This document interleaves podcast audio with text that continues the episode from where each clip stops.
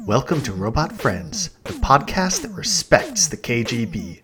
Episode 42 Eigenrobot versus Anton.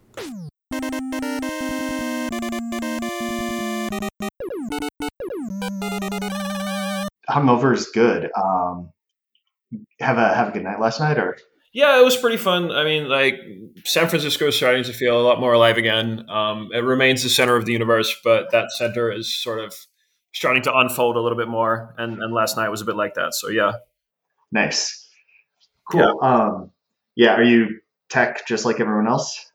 Uh, I mean, you know, I, I, don't know about just like everyone else. Um, I do work for a technology company, but I guess I don't know. Like, I don't know. I don't know what that means. I feel like people say tech as if it's this homogenous thing, but I'm not really convinced because there's a spectrum from your sort of bugman hive dweller all the way through to you know really creative people who are mainly in tech because it's a good way to make a lot of money without really doing a whole lot of work. Um, so yeah, yeah. In, in that sense you know tech. Yeah the, the bugmen don't feel real to me as as tech in some ways. I mean like they're there and they're around but um, it doesn't feel like active engagement in the same way that like you know Roon's a technology brother, for example, and I think his his engagement with the industry.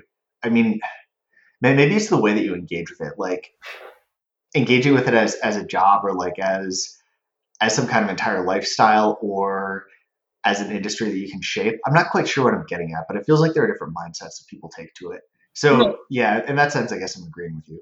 I, I think no, I think I understand. I mean, I think we're trying to make the same point. It's just difficult to to do that right off the bat. Um, I just think you know, in my experience, and again, like reading history and stuff like that, people tend to try to compress down things that they don't belong to into monoliths, while they try to like expand the things that they do belong to into these into these giant fractally multifaceted things, right?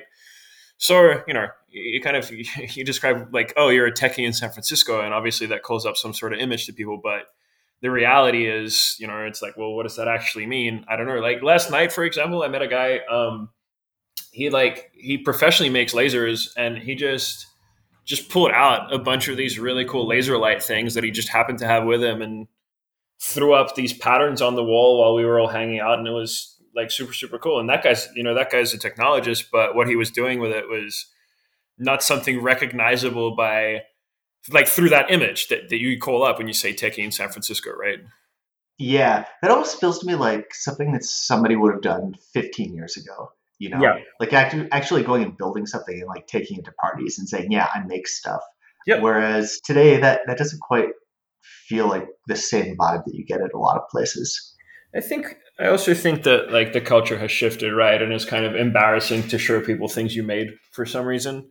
Like it's just yeah. it's, not, it's, not, a normal thing to do at a party. I don't know if it ever really was. Um, actually, you know what? No, that's definitely not true because there's like the classic boomer image of the dads getting together at the barbecue to like stand around drinking beer in the garage and talk about engines, right? Uh huh.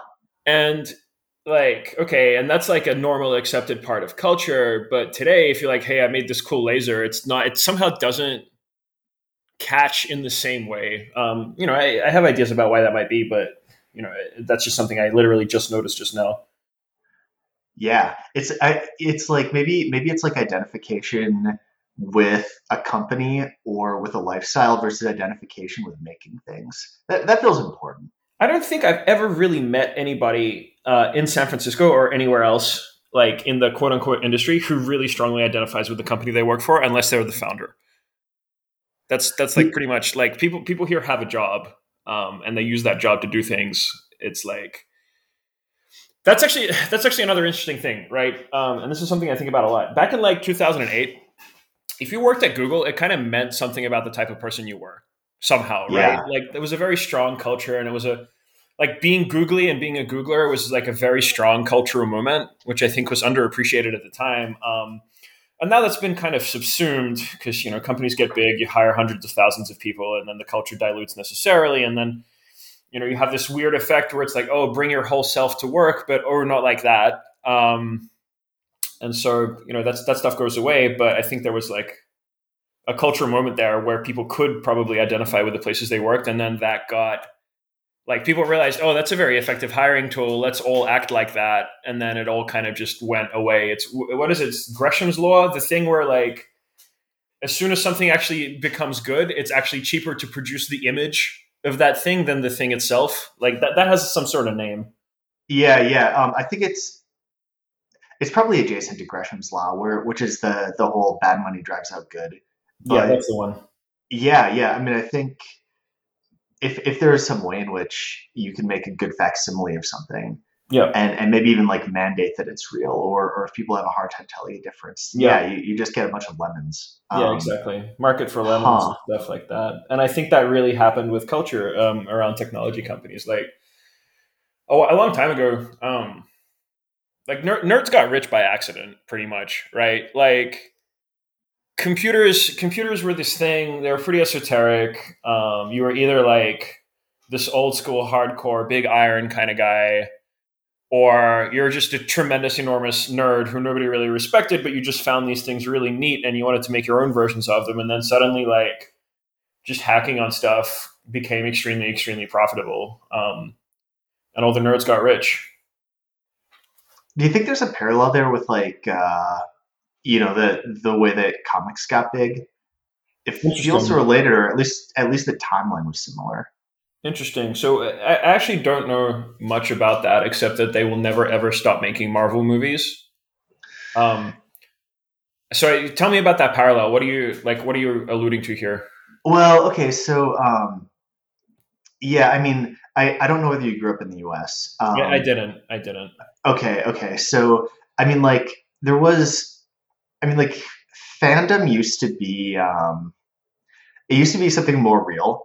Like you know, people would go to conventions and people would play D and stuff, and would need more yeah, commitment. You mean instead of a passive consumption type of deal?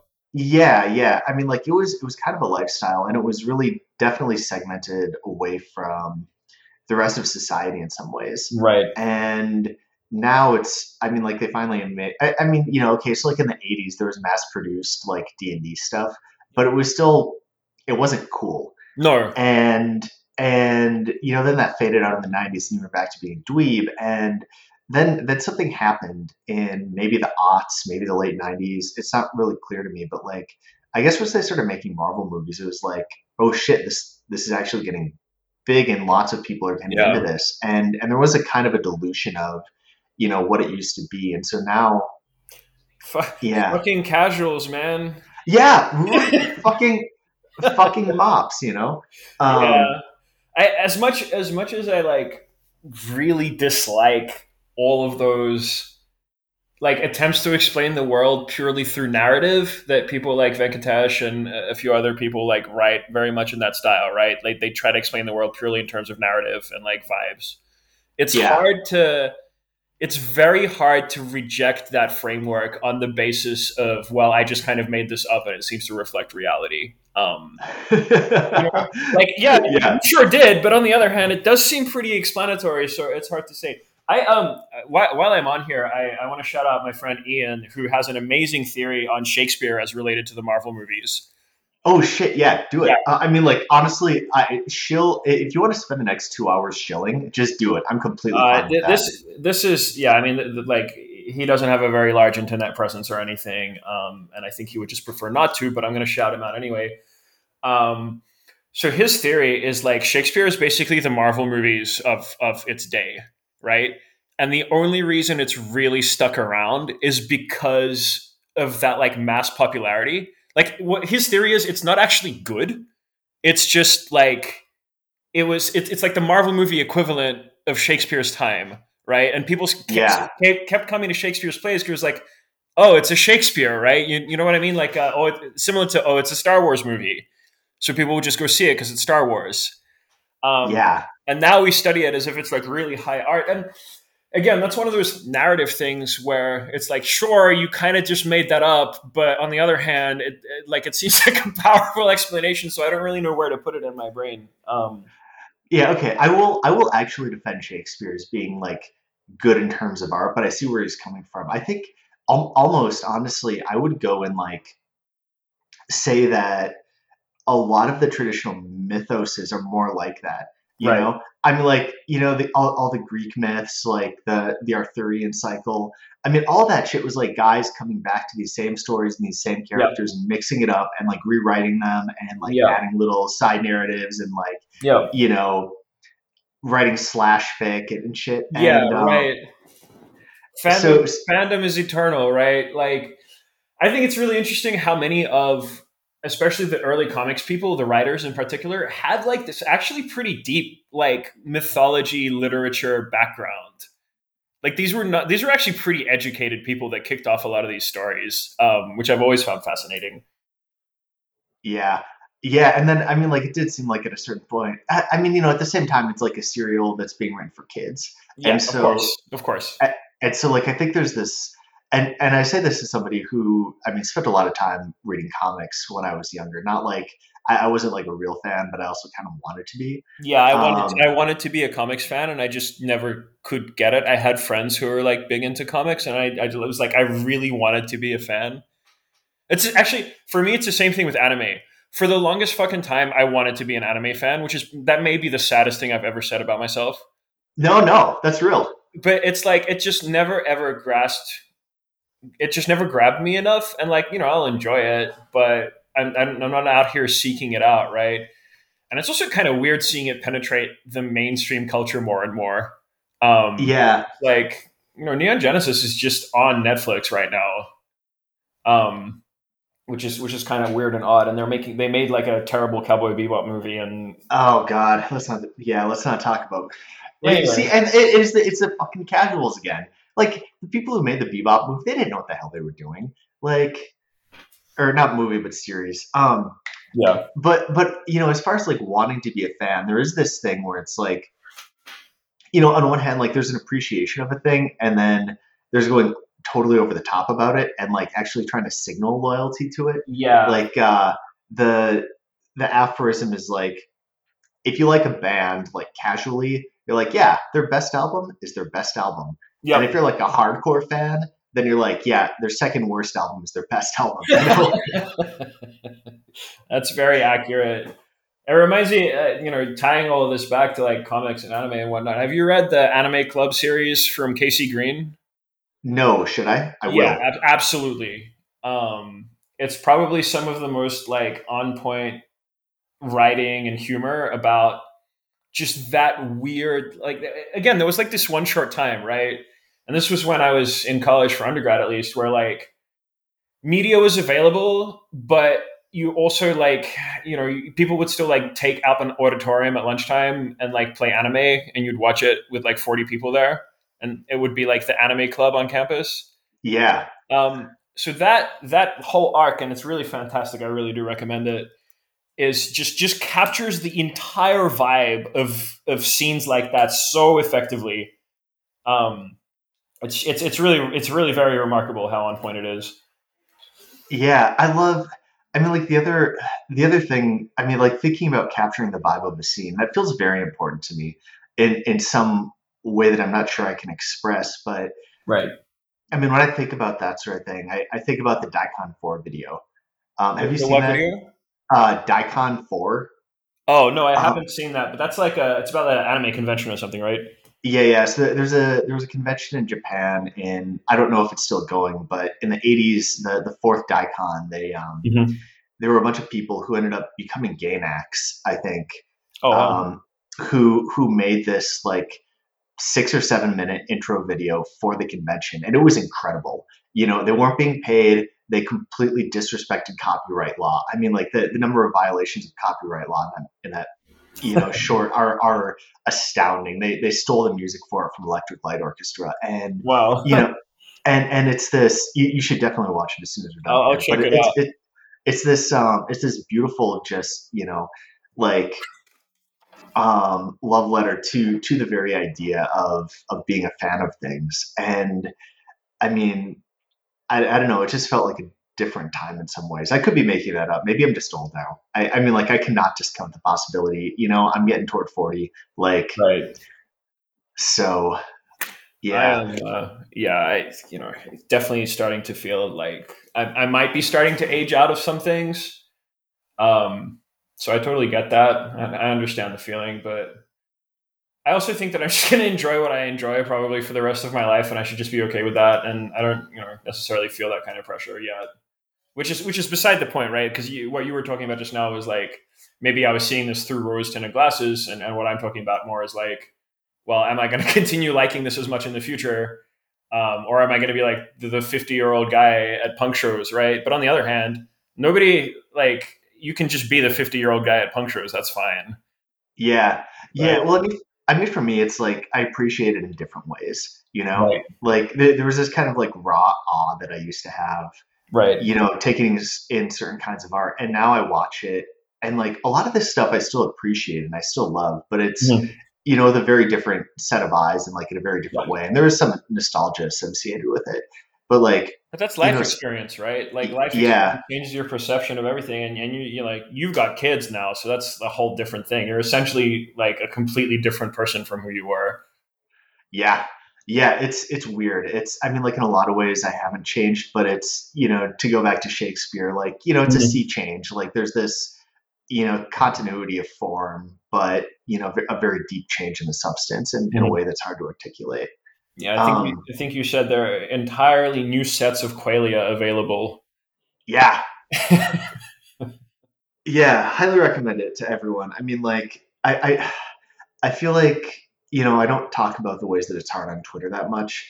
There are definitely times where it's it's completely maddening, and like I want to put my head through a plaster wall or something. But um, overall, I think it's net positive, and I mean, even even just knowing that these things are possible to experience. Yeah. I mean, I think you know there's an extent to which it's like, okay, yeah, I want to go and actually see how much of you know these different things in life I can experience, and there's a value in just feeling different things. And in that sense alone, I think I think it's been worthwhile. Yeah, I, I um, actually strongly agree with that perspective. I think a lot of people are unhappy because they're actually not really truly aware of the full spectrum of possibility that they have available to them. Um, yeah. And I think that people like, you know, of course, of course, there are exceptions, right? Like if you're in poverty and fucking living in a violent area, whatever, you don't have that many options. And I, I'm speaking to more like the people who just spend all their days complaining about how difficult it is to be an adult, right? Like that kind of level. Um, and it's like, well, you know, you could make choices to make your life not be like this, but you haven't internalized that they're actually available to them. And again, so th- this is tying back. This is actually a really core theory that I have, um, going all the way back to what we started about, which was like media and stuff.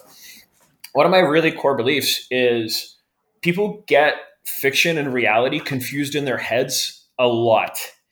And what I mean by, and that kind of goes two ways. So one of the ways it goes is they can perceive events that never happened as if they were real. So that is, for example, World War II movies being equated in people's heads with the actual event of World War II, right? Yeah. You understand what I mean? Like, you know, and, and the, the extreme version of that is like trying to moralize through fucking Harry Potter or whatever, right? Like that's the extreme version of it. Like, okay, but these are fictional characters. You, you know, they're reflecting morality. They're not creating it. Anyway, but there's another version of that.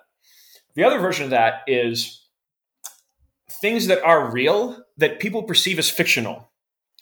And that that's something that like I, that's a realization I came to um, a while back.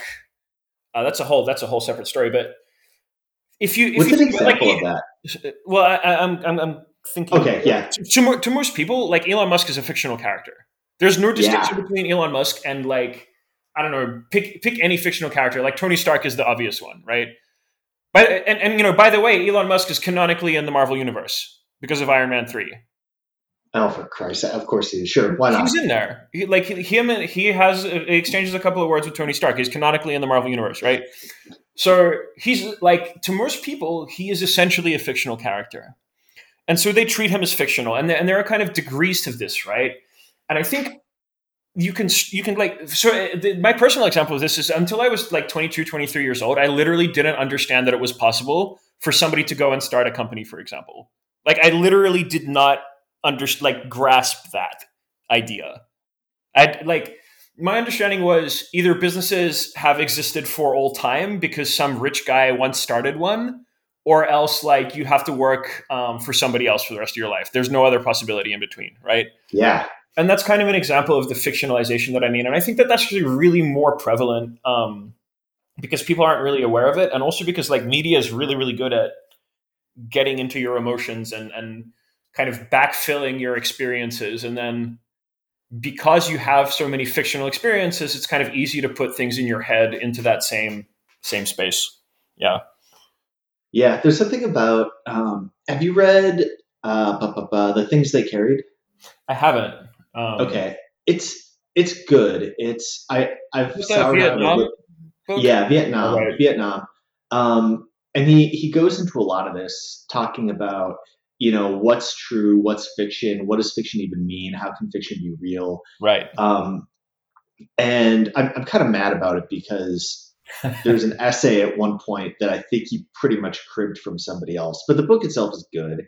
And I mean, I think the reflection on what is true actually is is worth running yourself through. Yeah. And I mean, like, I think there's this kind of like myth making where, you know, like most people are never going to meet Elon Musk. Even right. if you do meet him, like there's there's got to be some kind of a reality distortion field where like you don't really get to know him as a person. Right. But I mean, I think there's also this sense in which his legend is also real. Yeah, you sure. Know? Like there's there's kind of a reality about it, even if even if the reality itself is distanced. Yeah, yeah, yeah, and like you almost gotta gotta interact with that. Yeah. Um, it's tricky. Yeah, I, I think I might be more like uh, like Venkatesh you are. What's what's your main critique of Venkatesh? You were kind of alluding to that earlier, and yeah. I really want to hear it. Like I don't know. So I'm you know I'm a very materialist kind of person. I think that you know things exist, um, and we can you know observe and understand them, um, and we should be trying to explain them. But I, and it's not necessarily a critique of Venkatesh. It's more like he tells very effective stories, um, but it's there are stories that are like difficult to they're difficult to test. They're difficult to sort of trace as well. Like where where did this idea come from? Why is it this and not something else? Like th- this is probably it's one of my most probably most effective mental tools, but it's also the one that fucks me up the most. Is why is it like this and not some other way? Yeah. And so Venkatesh's writing is often like, well, he's saying it's like this, but why is it like this and not some other way? Is not answered. And for me, like my brain, my brain doesn't let that slide. It doesn't let that just go and, and just be okay with the narrative. I have to be like, well, why isn't like what why isn't it structured some other way? Why do we have MOPs, geeks, and sociopaths, right? And he's like, okay, well, you know, here's the evolution, here's this great narrative. But it's again, and, and in, in my life experience, and especially from reading history and, and and you know experiencing history and stuff like that, there's never a nice, neat narrative like that to explain fucking anything. And that's what makes me very wary of it anytime that there's a neat narrative that explains anything, I'm extremely paranoid. I'm like, someone's either trying to sell me something or they're trying to cover something up. And, and my brain has that paranoia built in. And I think Venkatesh really triggers it pretty hard. Yeah, I respect that. I'm trying to think like, I think, I think there's like, okay, you can treat narratives as not necessarily being true. Right. In, in whatever sense. But it's also true that lots of people take narratives in and act as if they're real. Oh yeah, absolutely, and, absolutely. I mean, we were just talking about that, right? Like it's exactly yeah. the same thing. Yeah, and I think I think where I'm going with this specifically is like even even if you don't take these things as true, it's important to like at least become familiar with them and like maybe mm-hmm. even get develop a facility with these kinds of narratives. Mm-hmm and like even making them up on the fly, for example, um, just just so that you understand like how people can buy into narratives and how those narratives work on people. Yeah, Is I mean, like it, it almost feels like the most important thing in the world. Yeah. Um, if if you want to understand how people are acting, and I, I mean, you know, I say this to somebody who came out of like you know, I came out of natural science originally and like did some right. work in economics where, you know, there's simultaneously a lot of narrative development, but also testing of, of narratives and like trying to justify those narratives. And, you know, I mean, we, we kind of have the opposite of extreme of that now, right? Where it's like, you know, no study shows X, where it's like, well, yeah, but you can fucking pick the data and spin it however you like to tell almost any narrative, right? Yeah. Even being even being kind of very materialist about that doesn't really get you very far because ultimately it drives it through a like a human narrative lens. unless you go off and do something like build and explode a giant atomic bomb, then that's a pretty clear material demonstration, right? But yeah. so many things in so many things in ordinary life don't look like that. They don't fit into that shape, right? And th- this is kind of like another thing. And again, tying this back to sort of fiction versus reality. Um, you you have these kind of like really great technical achievements that are going on right now. Um, so you know, again, going back to Musk, um, you have SpaceX, right? SpaceX is a great material, enormous technological achievement, simply fantastic. Uh, landing a rocket is like a crazy, insane thing. Um, and but the thing is, most people only ever see that on YouTube. They'll never, they'll never even see it. They'll never see it in real life. And even if they did, it would be like a once-off event. It's they, like you don't get the feeling that it really exists. And on the other end of the spectrum is like, oh, you know, um, these invisible things that kind of keep our society working in the background that nobody really knows about or thinks about very often, um, but are super important and took like thousands of years of figuring out. And and you know one of the biggest ones there is winter wheat and and the Haber process, and there's other stuff like you know depending on where you sit on the issue, things like the mRNA vaccines. They're invisible technologies. They're absolutely everywhere, but they again might as well be fictional. And we often talk about like the way that we live as if these material things didn't really exist. So, like you said, narratives are really important, especially to this like intermediate stuff in between in between your you know we flattened a city with an atomic bomb go and look versus yeah you know you, got to live another day without typhus you know yeah so it's hard. Um, it's hard and i think i think that people really need material demonstrations of the ability for like technology and progress to actually improve their lives and they need it in a way that's not like no you just lived another day. It's more like no listen like your life you just went through a step change in life. And i think one way to do that as well is and you know i've talked about this elsewhere before but one way to do that is to actually really push hard on the aesthetic lever of a lot of these things and make it really obvious that people live in the future. I think that that's that's we should be spending more time on that than we are right now we're, we're, we're being far too safe with design and and and like packing th- packaging things and like just presenting the world because we've had pretty clear visions of what the future is supposed to look like for let's say our era for you know i don't know 50 60 70 years right? The, yeah. the, version of the future as we had in the 70s doesn't really differ too much to the ones we have today. Not not really. Like some of the technologies might be a little bit different. Like um, video oh, that's interesting video phones for example like okay well they've become a normal part of our background but you know interstellar colonies you know skies above cities crowded with flying cars um, giant video wall screens, computers you can interact with in natural language. All of these things are wrapped up in an aesthetic that hasn't really changed all that much um, over the course of that 50 to 70 years. But we also don't, even though a lot of those technologies have actually come about and, and we actually have more and, and better things than people even imagined back then, we don't package them as if they're from the future. And I think we ought to be spending time on, on doing that. Um, be like, yeah, no, check it out. This is, you know, the thing you thought would be cool and futuristic. Here it is. Um, that's that's interesting. I I think the way that today looks is very different than the way that people were imagining it in the seventies. Absolutely, it's like, far more mosaic. Um, like, yeah. Well, okay. So, like, you know, you look at like Star Trek stuff, right? right. Or or even even set aside Star Trek for now. It's very difficult for me to. It's not difficult. It's easy to put these things aside, but like when I look at um, at like far future space stuff from you know the 70s or 80s or even 90s, even even the aughts actually, it it's unrealistic to me because ML is just not represented in in the way that it should be. I mean, right. like it's it's not even up to today's levels, you know. But I mean, and there was there was just a revolution, one in the early early teens, and you know now at this point it's very very easy to automate things, and you know I expect that you know in twenty or fifty years it's going to be even more so, and, and maybe people well, just don't I, appreciate I, I, that. I will give a caveat. I'll give here a caveat. I think it's easier to automate things that are conceptual or like um, cognition enabled. I think it's very difficult to automate anything that requires interaction with the physical world, and I think we haven't made progress, real progress on that in I don't know forty years realistically, ML or not. The like the physical world is really fucking hard. Computers talking to each other or like people talking to each other through information, pretty easy to automate uh, and getting easier, like you said.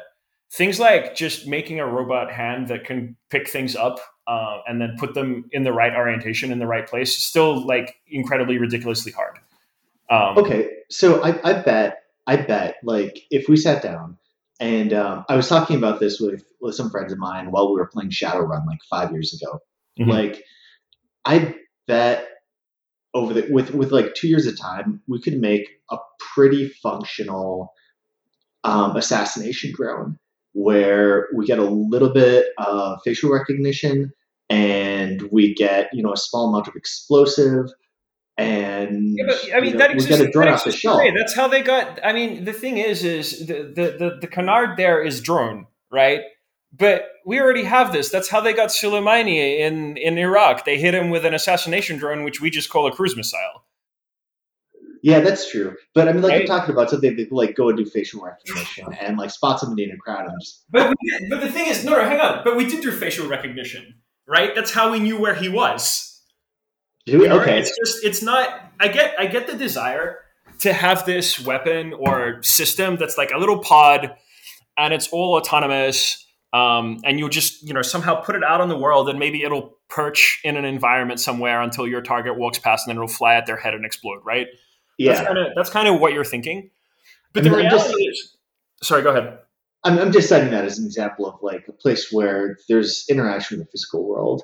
Yeah. I mean, yeah, I mean, when I when I say interaction with the physical world, I'm really thinking about, um, I'm really thinking about manipulation.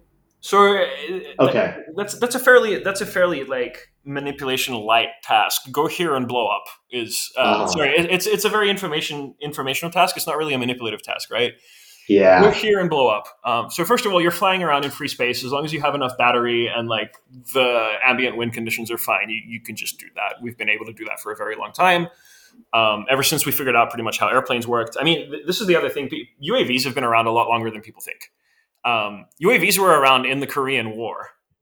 no um, shit. Yeah, yeah, yeah, yeah. Um, as like decoy targets and all kinds of things, and they were developed first in World War II um, for, among other things, like to provide pilots with live fire target practice.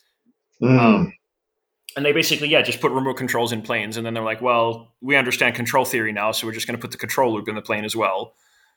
Um, yeah, UAVs have been around around around for a long time. Um, but, but what I'm talking about is like manipulation tasks, right? So this this is why this is why like iPhone assembly is still not automated.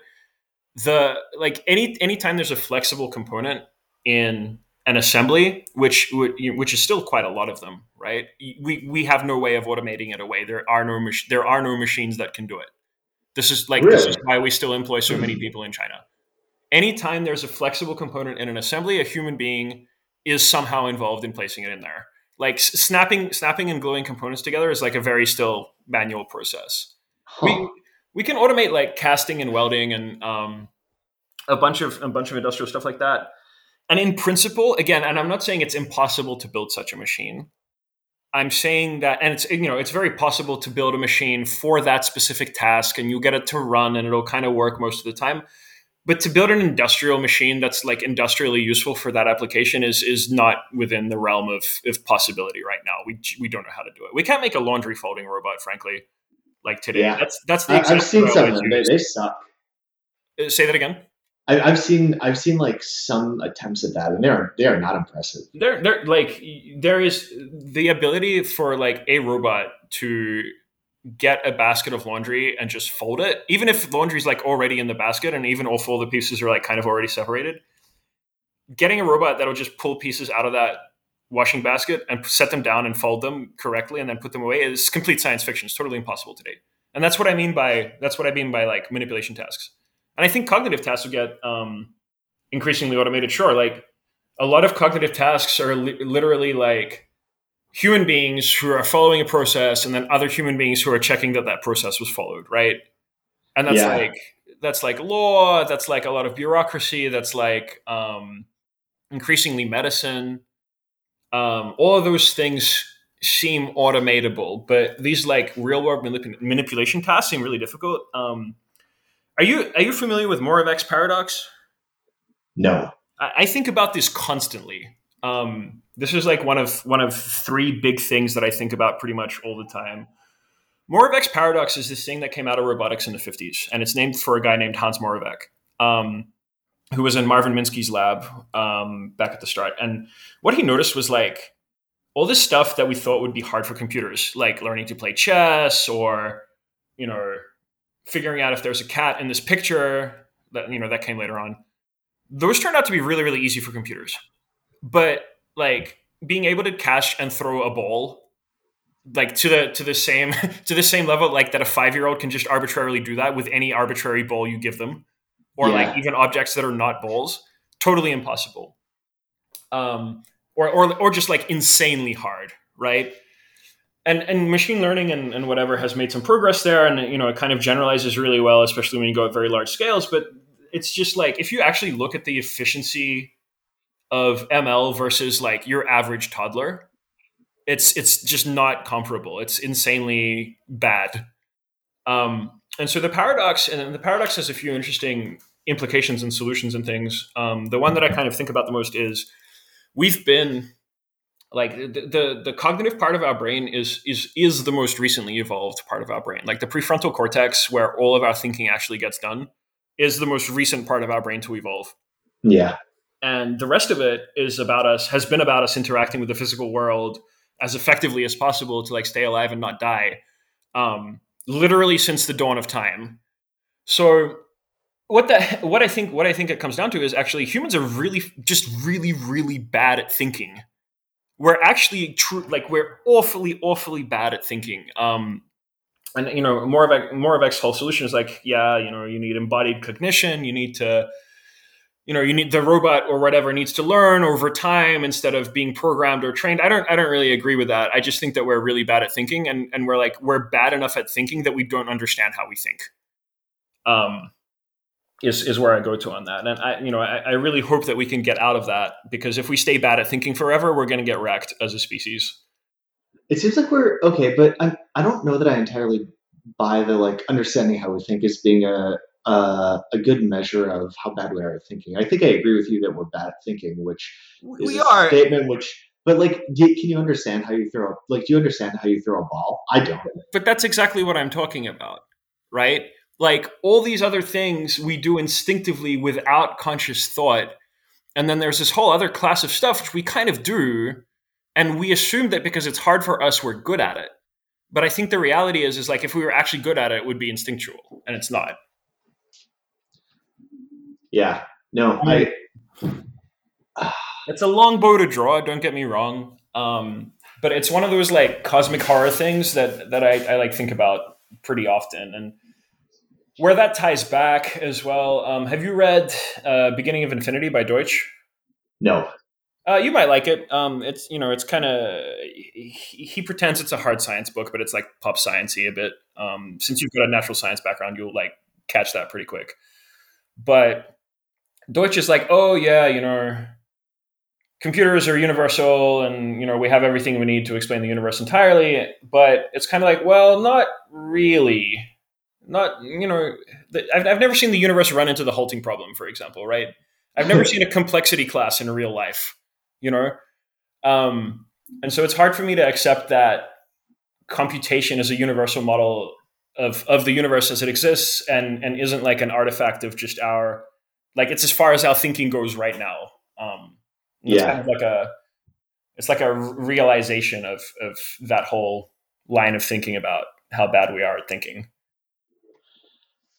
So, man, okay. Sorry, so, that was that was a whole lot. I know. No, no, it's good. It's good though. I mean, like, I I don't necessarily. I don't think I disagree with any of it. Um, I think yeah, I mean, like the the struggle to be slightly better at thinking, but okay, but but also I think that sort of implies that there's still alpha left in thinking, right? Yeah, like we're really bad at it, and yep. if he get even marginally better at thinking, there have got to be a lot of returns there. Yep.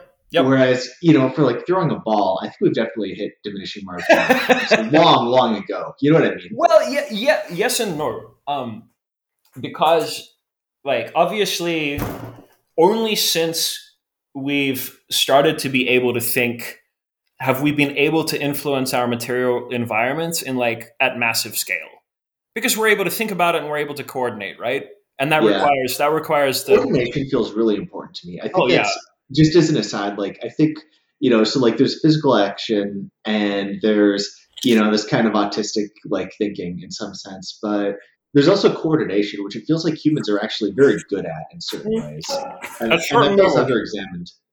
at certain levels, right? Anyway, where I was going, where I was going with this is like, you know, we we- we've done all this thinking, and it's gotten us like this tremendous great boons, and and sure, like we don't need to think about throwing balls anymore. But my point is like, if we are to get still more mastery over our environment and, and the universe in which we live and like improve things for humans. And you know honestly i think that that's what we should be doing.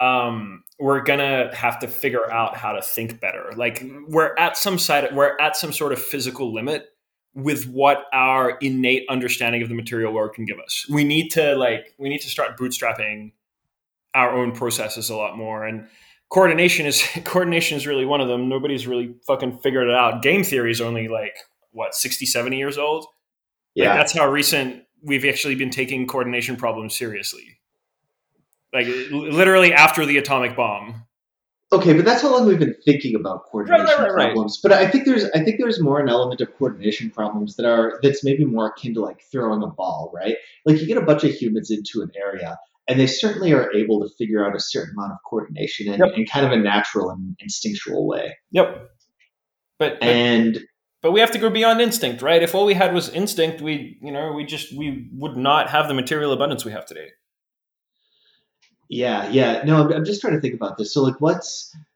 I don't know, I'm almost thinking about this as like a kind of a centaur problem. Where like maybe you uh so, so like you know in chess where you have like a human and a, a human team paired with an, an Oh, yeah. algorithm that to make decisions. So like what if what if for socialization like you get a bunch of of celebrities working with a group of rationalists to like maximize like figuring out coordination. You know what I mean? I think Like you just I think you just reinvented the effectual effectual uh, altruist movement, right? Did I did they have did they have celebrities working with them? Maybe they should. I mean, you know, like certainly there there are EA celebrities, right? So yeah, I need to think about that more. I, it I mean, that, that was like that was more that was more of a joke than a serious proposal, but Yeah, no, well, yeah, I mean, okay, it's like, yeah, yeah, yeah, yeah. No, I mean, like, um, but okay, so like, let's let's put altruism aside for a minute because I'm, Mhm. I mean, you know, like, I've spent enough time in economics that I'm skeptical of of of altruism, like per se, in a lot of ways. Sure. Um, but like, I don't know. I mean, I'm thinking like organizational econ, like. I don't know. It feels like there's something there. Okay, so so one thing that I'll say about tech is that I think that their methods of organization tend to be a lot better than than in traditional firms. Right? Sure. They tend to be more. I mean, I hate to say it, but like agile and yeah. um, but you you also have to understand that like rewriting a piece of software is a lot easier than like reshipping new machine tools, like re- retooling a production line. There there are things that you can be agile in that way about, and there are definitely settings where like software processes don't work, and we've seen absolute disasters where people have been like, oh, we're gonna just like take this agile thinking out of software land and apply it to the world to the physical world and then oh well it turns out that there's a reason that the legacy processes are the way that they are right? I, but i'm with you. I think i think that like the fact that there was organizational innovation um, over in, in in like software land is a very important thing but we we should think about it more in terms of its second order consequences than in terms of oh let's export this way of doing things everywhere yeah. yeah i mean So and there, there's definitely too much of a good thing as well, right? Like, you, ultimately, you you actually need, and this is something that I see all the time as well. Like, you, the example that I always like to say is, you, you can't like imagine you're on the Apollo project, and what uh, you're a PM on the Apollo project today, right? And your your mission is to get to the moon. What metrics dashboard do you display to your team to help them get to the moon? oh man, yeah, Like, yeah. what? It's not. It's not going to be rocket height reach this month. You know, it's you, you sit down and you think through the entire problem end to end, and then you like, okay, well, we have gaps in our knowledge here. Let's do a thing to fill those gaps, and then the next step, and the next step, and the next step, and it's like, well, you can't agile your way to the moon. you have What, to. what do you think? Go ahead. What do you think Musk does? Like, how do you think SpaceX operates? Oh, Do you think I it's don't- more like the Apollo project, or do you think it's more like? I, I don't Yeah, know how Google much I should talk about this. Oh, oh wait. Are, okay, fair enough. like no no look I, like I, I- I do have internal insight um, and i also really don't want to piss people off and i happen to know that your podcast is like very widely listened to Is it? oh um, no. so let me uh, let me i'm gonna i'm gonna try to think so i think so I, I think musk's role in his companies is like applying the right amount and type of pressure and lining up very smart people behind a vision and then like poking them in their brains in ways that make them work very effectively. That's that's that's my instinct on that. And i think that like you know and honestly again i think to work for a musk company you have to be a very mission driven person um there's there's frankly easier ways to to make money and also easier places to work in in say aerospace and or automotive places than Tesla or SpaceX. Um, and I think what he's really good at is like grabbing all those mission driven people, making them like want to work really really really hard. Um, by the way, oh uh, here, here's and you know we're talking about Musk a lot, but I, I think it's just interesting. Um, have you read The Wizard of Menlo Park about Thomas Edison? No. So, my entire operating theory, or one of my operating theories on this, is that Elon Was Musk. he in Menlo just- Park? I, Sorry, go ahead. Edison was in Menlo Park. Different Menlo Park. Oh, okay. okay. Different Menlo Park, not not not Zuckerberg Menlo Park. Um, so in this book, it like talks about Edison, um, and his relationship, especially with the media and like society, American society at large, because he he was essentially like Musk of his time, basically. Yeah. he was like this you know genius lone inventor who's bringing forth the future and creating amazing devices and all these things although he was a much more populist kind of kind of guy um, although you know tesla's tesla's hewing to that and and that guy was also really great buddies with henry ford um, hmm uh, he was actually uh, i think ford was his employee at one point um, at edison No Electric. shit. Um, and then yeah, Ford went off to. Anyway, another digression, digression on digression. I swear we'll loop back in a minute. All of the original cars were electric, by the way. Um, and Henry Ford's innovation was figuring out that the combustion engine was the way to go. Uh huh. So yeah, Was it? Was that it? I thought it was. Uh, I thought it was all process oriented. I mean, like not to not to come back to. yeah, no, no. The, so the assembly, the assembly line um, made it possible to manufacture this stuff like economically. Yeah. But Ford was like, no, ICE. This is like the way to build a mass, like a mass consumption car. This electric stuff is not going to fly for, like, it's not going to work unless you're rich. Anyway, um, unwinding. What I was saying is, is like Musk in many ways seems to be running the Edison playbook, um, in his relationship with the media and like with with people at large. Um, and you know, Edison was also very controversial in his time.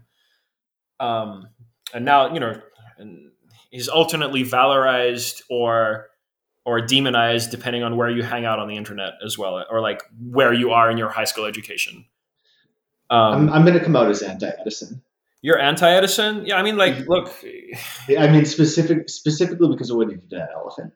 Like, yeah, I, I'm so I'm 100 percent against the elephant thing. I, I think that was just disgusting, frankly. But I also think that like at that time, animal cruelty was just a thing that happened.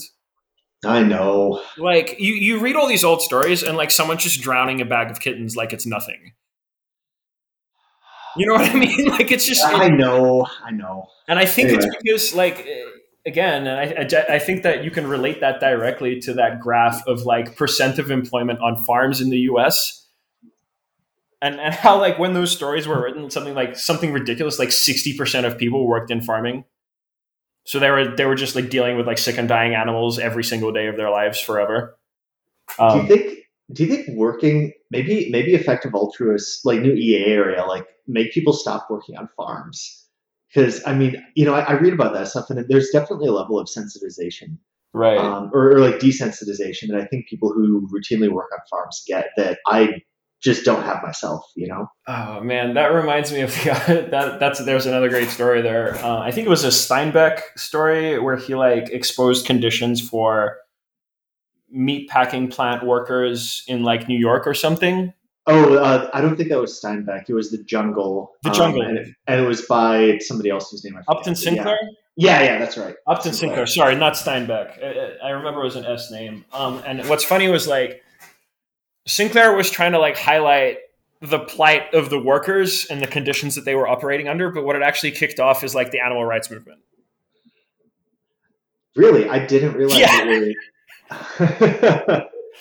it like like people learned the wrong lessons from it, right? It wasn't oh no, there's poor immigrant workers in the meatpacking plants. It was oh my goodness, we're like slaughtering these cows. Um, and that's like in the popular consciousness, and, and we have to do something, and you know, so that's literally the start of kind of like the animal rights, uh, animal welfare movement in the U.S. because of because of the jungle. Well, there's that. There was also um, uh, what was that book? Uh, Black Beauty uh, and I don't remember who. They made a that. movie of that, right? Yeah, I think so. I mean, like super famous book, you know, about the life of a of a horse. Yeah, and like people were furious about it because it. I mean, it was you know written from the perspective of this horse, and people were horrified that and, and, like angry that somebody would write about an animal having cognition and experiencing pain and right. that sort of thing. And you know, because you know, horses were really widely used in, at the time it was written. Um, yeah. Yeah. yeah. I mean, like, you know, they were very, very common, right? And uh, again, this this ties back to our whole thing about fiction and media and how it affects reality and narratives and all these things. And I don't know. I, I think I think I just avoid stuff like that maybe because I'm not good at it. Um, if you if you read any of my writing, I think I like I tend to think of my writing as writing like a battleship or an aircraft carrier. Like it's going to choose one direction, it's just going to plow ahead. Yeah. And I think Venkatesh is a much more like agile, multi-threaded, can bring a lot of stuff together writer that, that and I just don't write or think that way. And maybe that's another reason why I avoid some of his stuff. Like it's it's my failings, not his, you know? Yeah. Do you um do you identify I mean, like to the extent anyone is anything like this anymore, like more as a rationalist or a post rationalist? I don't yeah, like so I came Yeah, what's I your came, origin story? Like, why the hell? Why are you here, dude? I came to be a post rat by accident. Um, where it's like, so you know, my story, my story with the post rats, and I actually started writing a, his, a history, a, a, popular history of of the post rats, um, for for default friend, uh, and I still need to make progress on that. I've got too many projects right now. Yeah. But I came to be part of like this community on Twitter by accident. And when I arrived in the Bay back in 2018, like those were my essentially my like ready-made group of friends. And so I like just joined in basically. Um, yeah. And I actually think you and I, uh, you and I were mutuals even before I came out here. Um, from being in, in the like Sonia sphere. And I entered that in, in a very oblique way as well. Um, Look, so he, here's here's the thing, right? I think a post rationalist is somebody who's aware of the sequences but doesn't live their life by them. Like they're yeah. somehow they're somehow integrated in their thinking, but they're not like, well, I'm not going to actually follow this, but I'm aware and understand it. I think that's what makes a post rat. Um, although these days, like there's I don't know, there's there's people there's there's definitely these new kids, right, who are like, I, who are these accounts? Who are these people? Why are, why are they post rats? Does that mean something different now? Yeah, no, I mean, I, I think like I, I, think it's changed a lot, and I think it has. It's a little worrying. Uh yeah, I mean, it's I don't know. I mean, things just change over time, right? Like yeah, the you know the the group that was really active from like you know 2014 to 2016 was different than the group that was like 2016 to 2018 which yep. is different then and so on and so on and so on yeah like, i think 2014 are, through 16 has much deeper like rationalist ties um, yeah than the than the later group and certainly the current group right yeah i don't think i don't think the current leading lights in in what has come to be post rat twitter um, are really very affiliated with with like you know your friend and mine Yudkowsky. Um, I, have come yeah. I've come to re- refer to him that way, um, and it, it's really sort of an affectionate thing. Um, I used to be I, I spent a lot of time like deprogramming myself from instinctually like disliking people. Um, and that's been that's been to my tremendous benefit. Um, yeah, but Yudkowsky was is definitely like one of the ones where I clearly recognized that I had made a psychological breakthrough. When yeah, right. when I was when I was able to find him interesting instead of repulsive. Yeah, he's he's a challenging guy to like. I think for me too. Yeah, but that's fine. Like I don't know. I think, and I think a lot of that, you, you know, it's like that fucking how you feel about Kanye is how you feel about yourself, right? Uh-huh. And I think you know being much more secure in my own identity and who I am, and not really being feeling somehow challenged or needing to needing to be right against like it, against that line of thinking made it a lot easier to just find it interesting and and that's been of again just tremendous benefit because I surround myself now with with really lots of interesting people who I don't necessarily always agree with. Um, just a much yeah. better way of living. It's I think having negative parasocial relationships is really bad for your soul. Oh yeah. Like you know these people don't even know you exist, and you, right. you spend a lot of time hating them. I mean, like that that's corrosive. Yeah, a hundred percent. And I think like this is the other thing. I see so many people on like normie Twitter complaining about how bad Twitter is. And then we're kind of over here just having a really good time. so it's like you're you're clearly using it wrong. it's a it's a great time. I think it also helps to live in a place where you can go and meet your mutuals though. Um, which is cool. Like like even this thing I was at last night, I met three or four more people who I who I previously knew from Twitter. Um, yeah. Even though I didn't go there for that reason, they just happened to also be there. Um, so making Twitter kind of real life, I think, also makes it better. Yeah, I agree with that. I mean, I think you know, like going back to the the thing about the evolution of you know whatever whatever this part of Twitter is. I mean, like it is a lot different, and I think the the extent to which it's you know kind of an active and and I don't know like intellectual or investigative processes maybe died down a little bit. I agree. But I think I think it is very much still a pretty decent social club, although there are still I mean there are some issues around that too. I mean Yeah. Kind it of would be, it would be good to get some of the intellectual exploration aspects of it back. But the thing is, is, you know, and I've said this to you before, is like I remember when you were like a small account, when you had maybe like fifteen hundred people following you, and that seemed like a lot to me. It seemed like a lot to me. And like now now by necessity it's performative. Um yeah. and you know like i simply don't think of myself as a popular person so i never feel the, the urge to do that. Um but i definitely understand why like it's turned into the post-rat reality show instead of like, no i mean like look literally like it's it's what it's, you, you see all this and, and somebody pointed this out i think like steph or someone pointed it out where she was like a lot of the like main accounts now are posting in this really confessional talking to the camera in the confessional booth way, right? Uh-huh. That's like the trend right now, um, and it's kind of like celebrity theater more than it is about like having really interesting discussions with with people and sometimes getting into like f- arguments, but fun ones with them. Yeah, um, which is fine, and you know, like you said, things change and evolve, and we have a de facto social scene now. Like I'm, I'm pretty comfortable meeting anyone in in that sphere without ever having met them before at this point yeah. as well. Like I have no nerves about it. Like I may I may have before. I didn't go to Vibe Camp. Um, I don't regret not going to Vibe Camp. I'm really glad that it went very well.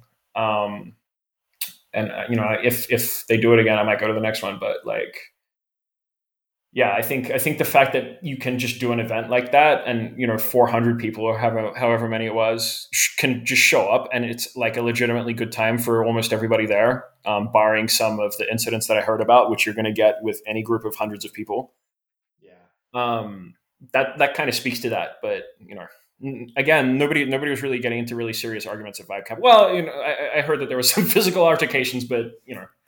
Oh, there, I see. I didn't even hear about that. There, uh, I, I know somebody was mad at Aella's um, in-person Twitter poll, which yeah, that's what, that's what I heard. Um, yeah, I mean, yeah, which I mean, maybe maybe that too speaks to. I mean, you know, the the way that things have gotten. I mean, there there. I think there used to be a very high decoupling sort of yeah vibe around it. Maybe that's lessened a little bit, or, or maybe just a lot of people who have come just are not familiar with I think the hard know. part of that though as well is, you know, on the one hand, yeah, like high decoupling is great for intellectual discussion, but you know, people are also not wrong when they say that people use the excuse of high decoupling to act like assholes. Oh, for sure. Yep. Like they're not wrong about that, right? Like you actually can be a full blown out racist and pretend that you're just high decoupling, right? Like that's a thing you can do. And yeah, that's the price that that's the price that we pay. It's kind of like how if you're gonna have like if you're gonna have breakthrough inventions in some field, you have to just deal with the fact that you're going to have a thousand dead ends before you get there. You just have to accept that as a cost.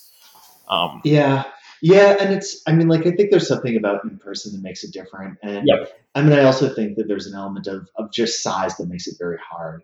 You know, like you get to you get to something that involves hundreds of people, and I mean, it's just very hard for people to be judicious or to have you know a certain amount of flexibility in the way that they apply norms or standards. Like yeah. you know, in a group of 16 people, like don't be a dick is it's a really pretty, easy to understand thing, right? Yeah. Yeah. Yeah. Whereas like with that many people, it's like, you know, you're, you're going to get people, I mean, there's going to be a, maybe just a greater dispersal um, in terms of tolerances and preferences. Yeah. And I mean, also you're, you're just inevitably going to get people who are more, you know, pricks. So yeah, exactly. I, like the larger the group of people, the likelier the odds are that like someone's a fucking asshole. And of course, like, you know you'll get you'll get you'll get higher odds if you're at a neo-Nazi rally, but even in like just any group of public in public on average, you're going to get a couple of assholes, right? There's nothing you can do about it. It's just just how things are. Yeah, well, you, you know you can design for it as well, right? Like you can.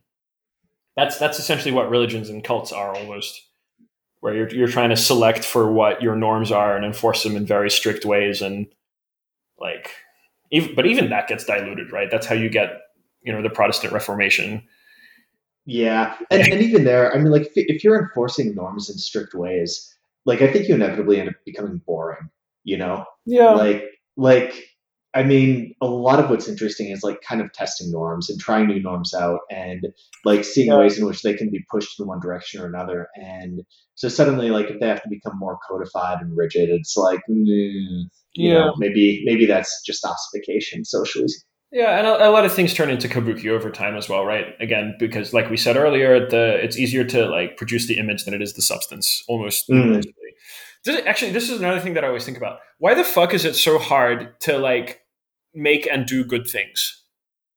Is that weird?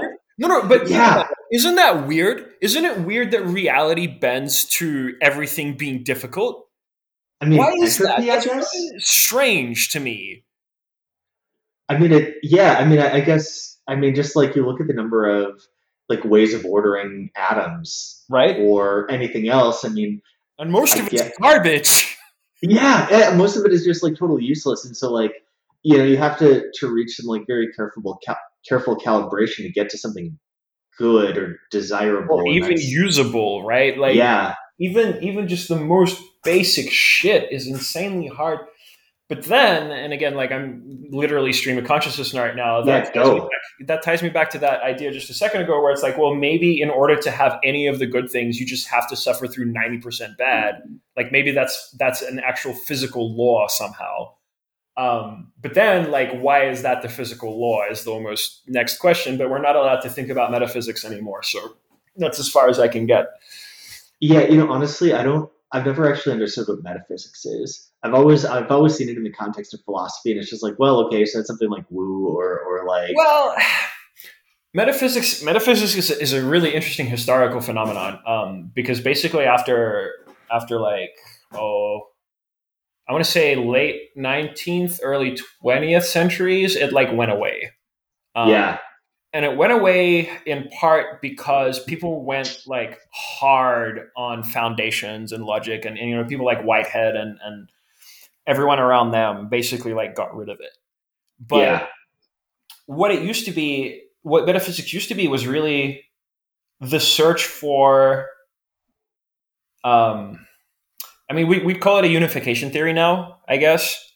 Yeah. But it was trying to come at a conceptual approach to understanding why things are the way they are. Like what what set of concepts would cause the universe that we live in to arise, right? Like, how can I explain it conceptually why things are the way that they are? Um, okay, sure.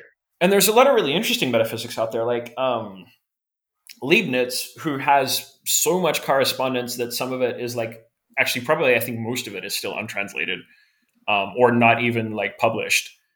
Um, had this really had like his own unique theory where and again, this was like rediscovered and written up, and people have enormous debates about what he really meant uh, because you know we're writing about the guy 300, 400 years after he lived, right? Um, where they dug this up, and he has this whole thing where it's like, well, nothing actually like exists materially. What everything is is actually these things called monads, like observing and talking to each other. Uh-huh. And that's all that, and that's all that like reality actually consists of. Um, that's the sort of shit that they used to come up with in metaphysics. Um, Love it. I actually res- I respect this. I mean, okay, so metaphysics is dead, which explains. Um, I was I don't know if you remember this. I was trying to. it's kind of it's kind of getting resurrected. Um, people have started looking at it again, um, but classical metaphysics is definitely dead and buried. Yeah. Okay. Yeah. Um, I'm just going to leave that story dangling. And sorry, guys. Um, so hey, okay, one more thing I definitely want to hit, and and it's related to philosophy, um, and and like you know pillars of philosophy. So so you wrote this, you wrote this piece um, that I loved on Lenin being a mushroom. Oh, and, thank you. Yeah. Yeah, and, and it's like been in my head for so long, and then I realized like, well, Solana is publishing a lot about like media and truth that this seems like a good venue. Let's just write it. yeah, no, no, it was fantastic. Got it um, up in my head finally. Anyway, thank so, you. I'm so, glad that you liked it. Yeah, no, it was great. Everyone should read it if if they haven't already. Um, but I mean, and and I'm going to try and very quickly summarize it. Like mm-hmm. basically, under the Soviet Union, um, you know, people understood that like they were sort of being lied to via like Pravda and so on. And then toward toward the end of the Soviet Union, you know, there was there was glasnost, and you know, people started telling the truth more, and and then things started breaking down, and like there was a kind of consensus reality that no longer existed. That's right. And sort of, and I should let you explain this because I, I think you're. No, you're doing a great job. Um, okay. It's really interesting to hear other people summarize because then that tells me like what did I actually get across in my writing. Yeah, I, I, think I'm missing some of the. I, am I'm, I'm not recalling all the mechanisms that you mentioned, and those felt important. But anyway, people go read the article. Uh, moral of the story is by by the early '90s, when things were really falling apart in the Soviet Union, um, like consensus reality felt incredibly mutable to to people, you know, who who are living in, in Moscow or St. Petersburg or wherever, and it, this all kind of culminated with this broadcast of program by somebody somehow, I think on a radio station. Where it was, uh, it was it was on TV. Um, okay, and it was like a satirical sort of comedy program, and the guy who did it's like a fairly famous guy in his own right, and this was pretty early in his career. Um, this was like one of his big breakthrough moments, but it was like a I don't know. I'm trying to I'm trying to compare something for American audiences, like um, you know, imagine like a almost a satire news show, right? But where they just run with the bit like all the way. Like imagine, imagine the Onion was televised, basically. Yes. Uh, can you keep going? I have to stand up and do a thing, but no, you're fine. You're fine. So yeah, I'll, I'll, finish the I'll finish the summary. Um, child rearing is happening in the background. No, my cat. Um, anyway, I'm good. Oh, um, yeah. So th- this broadcast went out um, where like this guy was satirizing just all these revelations coming out because in the sort of late 80s early 90s people were starting to really get the truth or what you know what they were now being told was the truth about what happened in soviet history so you know all kinds of atrocities were coming out you know what the state of the country really was like versus what they'd been told for the longest time and things like this and, and it got to the point of absurdity right where almost like daily there was some new revelation in, in, in mass media and so this guy went on TV on his show and he's like, well, here's a new revelation for you. It turns out that Lenin was a mushroom from space.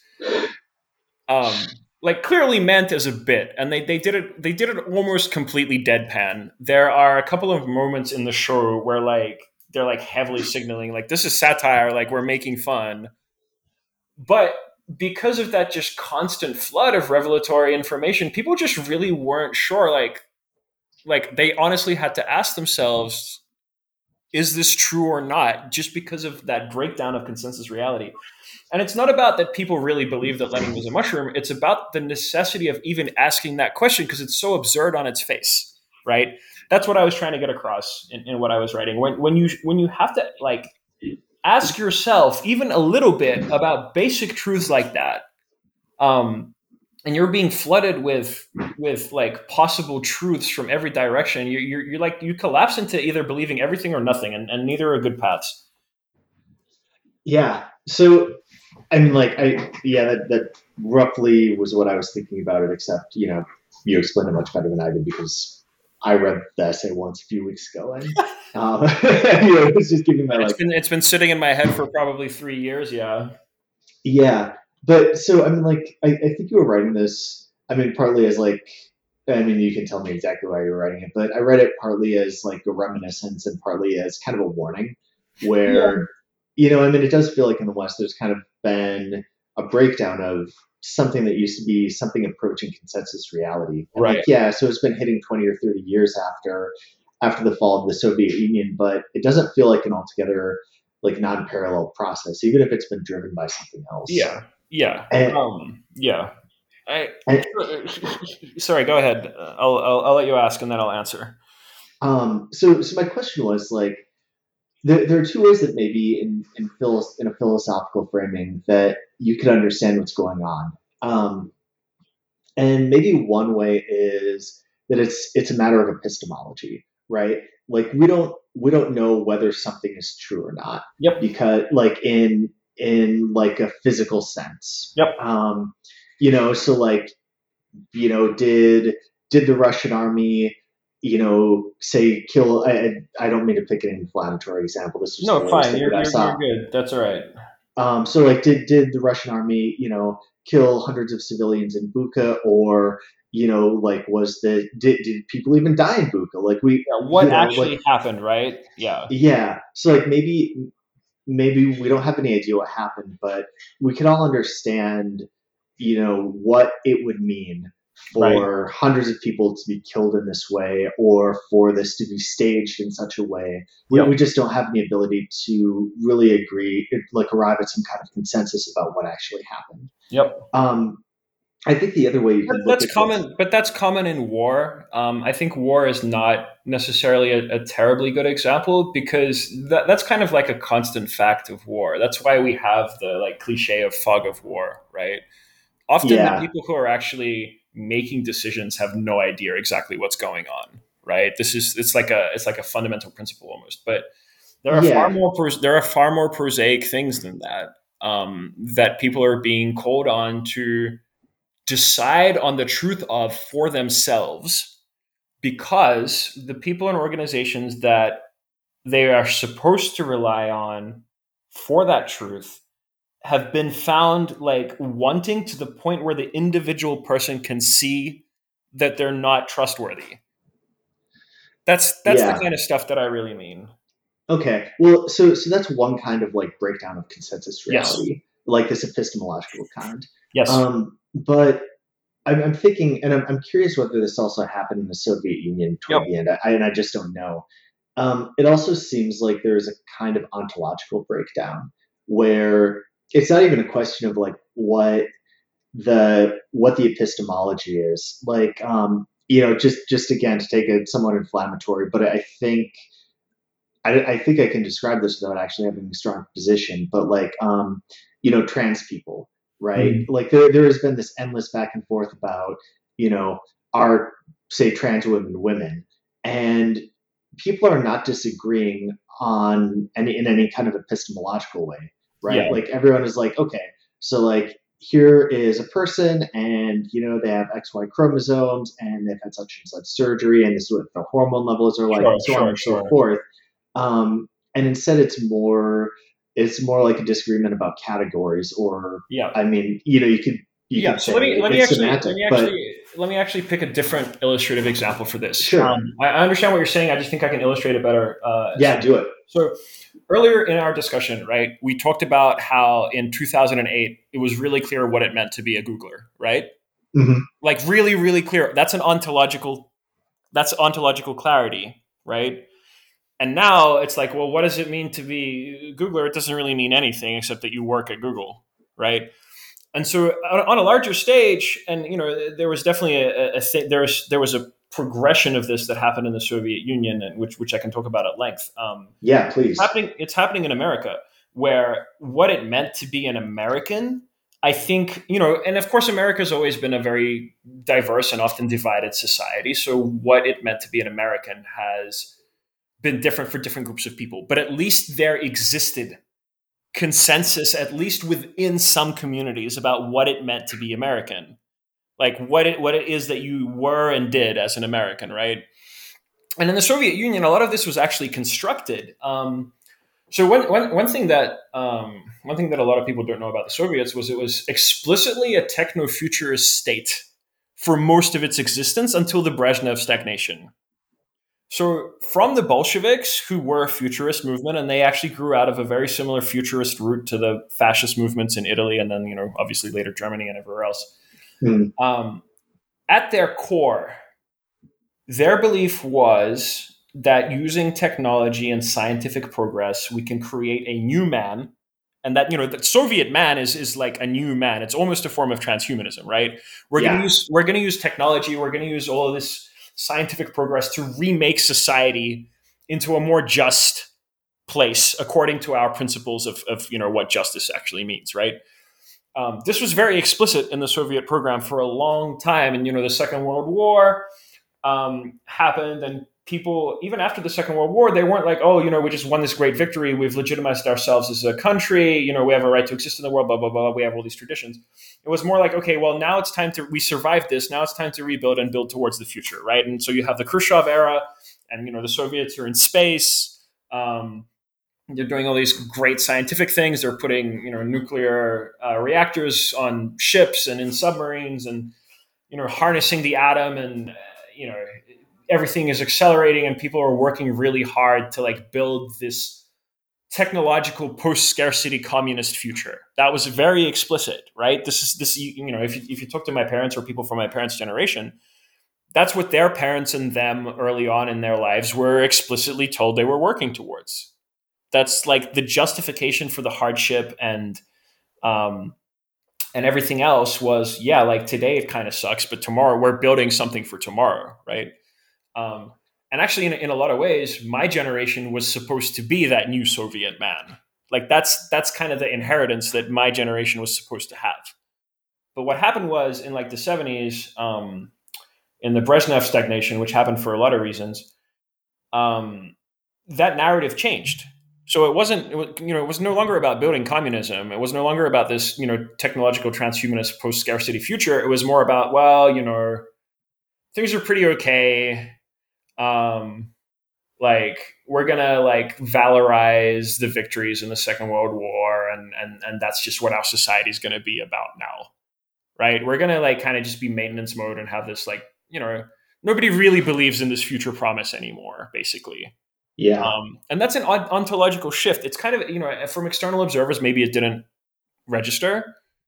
But internally, it was like, what does it mean to be a Soviet citizen changed? Um, and it used to be about building a future, and now it became just about like the present, more or less. Um, and that changed a lot of perspectives, and it changed a lot of how the society and, and like a lot of things were organized, and like a lot of things were kind of very subtly renamed um, or like leaderships were reorganized and changed along those lines. Where much more about preserving the status quo than building that future. Anyway to sort of to sort of draw this back down to where we started was that's like an ontological shift and it's an ontological breakdown. And i think that like there, there's kind of two there's two kind of rival forces going on. On the one end is this desire for homogenization and legibility right where Uh-huh.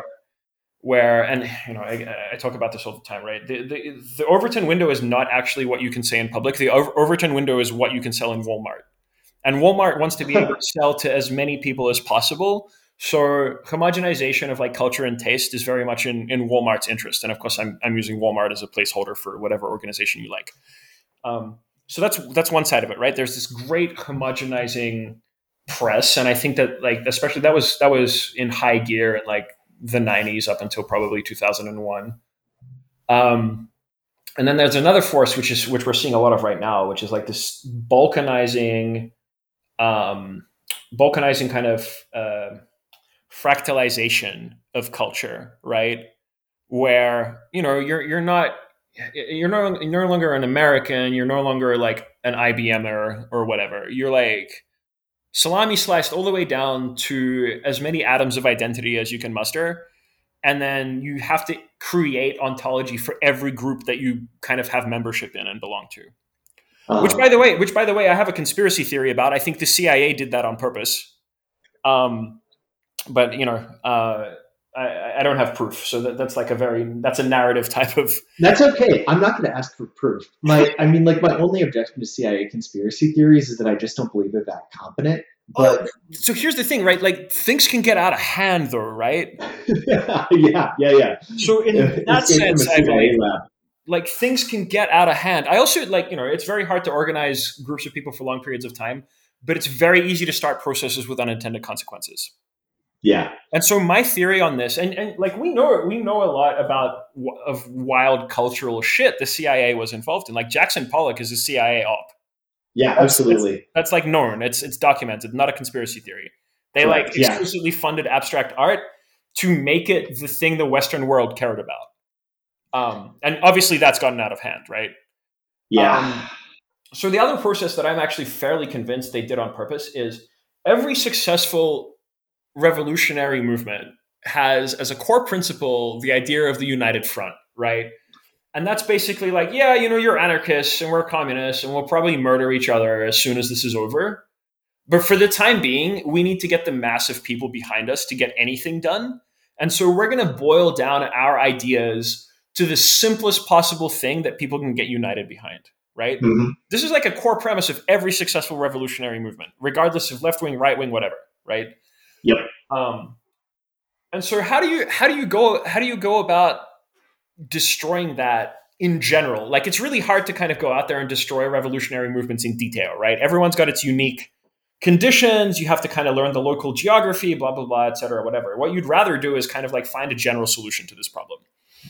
Um, so instead of getting you know like getting two different ethnic groups of communists to fight each other and like stop the revolution what you actually want to do is like prevent a united front from ever forming. And so what do you do? You tell people that you have to be intersectional in your beliefs. You say that's actually, genius. yeah you say you go against the principle of the united front and what you say is like actually to support anyone you need to support everyone's goals and desires at the same time as much as possible. And you're only legitimate if you're completely open to all of those things. Um, which you know is, is incredibly destructive, but works fucking great if your if your um, if your goal is to prevent united fronts forming. So that's that's kind of why, why like that's like my narrative story about why the CIA did it because it's it's just awfully useful and convenient. To, yeah, no, they, they've definitely got like they've definitely got motive yeah, I guess they probably had an opportunity too, and I mean, it's you know they've got funding, so yeah, sure, why not? Let's let's run with it. I, I also have another theory, uh, which is somewhat more substantiated by historical documentation. Uh, I think QAnon is like the direct result of KGB efforts going back to at least the 50s. No shit. Okay, tell me more. So um, it's like documented fact that the Soviets, on purpose, planted conspiracy theories in the United States and like hyped them up uh, and grew them as part of their disinformation efforts. And this was everything from like Roswell to JFK's assassination to like moon landing hoax, all this stuff. Like they supported that. That's amazing. Yeah, this is in the this is in like the Mitrokhin archives and other things. I fucking love this. Oh, really? Yeah, like you you, you can find out about this this like disinfo. Um, but again, I think it's one of those processes like, you know, okay, so what do you want to do? You want to kind of like sow general mistrust in the government, right? You want to break down unity in your target. Uh, and obviously, like the KGB isn't operational anymore. And probably by the 80s, they were, you know, fairly convincingly fucked. Like as soon as they were out of Germany, it became so much harder to do anything. Yeah. Um, but the processes that that started may have you know might have reached escape velocity they might have taken on a life of their own where like people just ran with it uh, and like again qanon is the apotheosis qanon is like the fusing together of of of the platonic ideal of conspiracy because it, it's an umbrella for everything It's a cinematic universe. yeah, it's a, it's a, it's a whole cinematic universe, and they're they're very integrationist. Nothing, as long as it's a conspiracy, like it's allowed, right? Yeah. It can be anything, and that's how you get like um, Gwyneth Paltrow Goop Marina moms, you know, right there on the front lines alongside fucking uh, Turner Diaries man, you know, like Yeah. that, that's amazing to me. Um, but yeah, In it's a sense, it's a united front. say that again. In a sense, it's a united front. Mm-hmm. That's right, but but it, but it's like it's it's like the um, it's the utterly useless one. It's a united front front in the same way that like woke woke culture in general is a united front, Yeah. right? It's like whatever this is, you can belong to it, but you know you're kind of it's Brownian motion. You're thrashing around. You're not actually going in any particular direction. Yeah. It's beautiful. Um, you know, I, I actually, I actually really support. I'm, I'm grateful to the KGB for doing that, though. I mean, just, just because, like, I do not. I mean, Somebody's like, going to take that quote out of trusted. context. You have to be careful. Somebody's going to cut this podcast down to "I'm grateful for the KGB," and yeah, that's you know what? Good. I'm, I'm, I'm going to put that in the intro. The podcast that is grateful for the KGB. Done. Um, but like, no, I, I just like, I think the United States is better off when people don't trust the U.S. government because the U.S. government is not to be trusted, and And this you know, country's operated on that principle since day one. Yeah. And even even still, like people still trust the government way too fucking much. So like, you know, thank you KGB for helping us be more American. Anyway, sorry, you had a real point. You're you were gonna fine. make. You no, you're you're you're right, and I actually think that Americans in general have um, a surprising like Americans. Americans are a great people. Um, they're a lot more like Slavic people than they think. Um, in many many Interesting. In many many ways. Um, but Americans are both kind of very hopeful people to the point like you know Europeans will say Americans are naive. I don't think they're really naive so much as just like way more optimistic.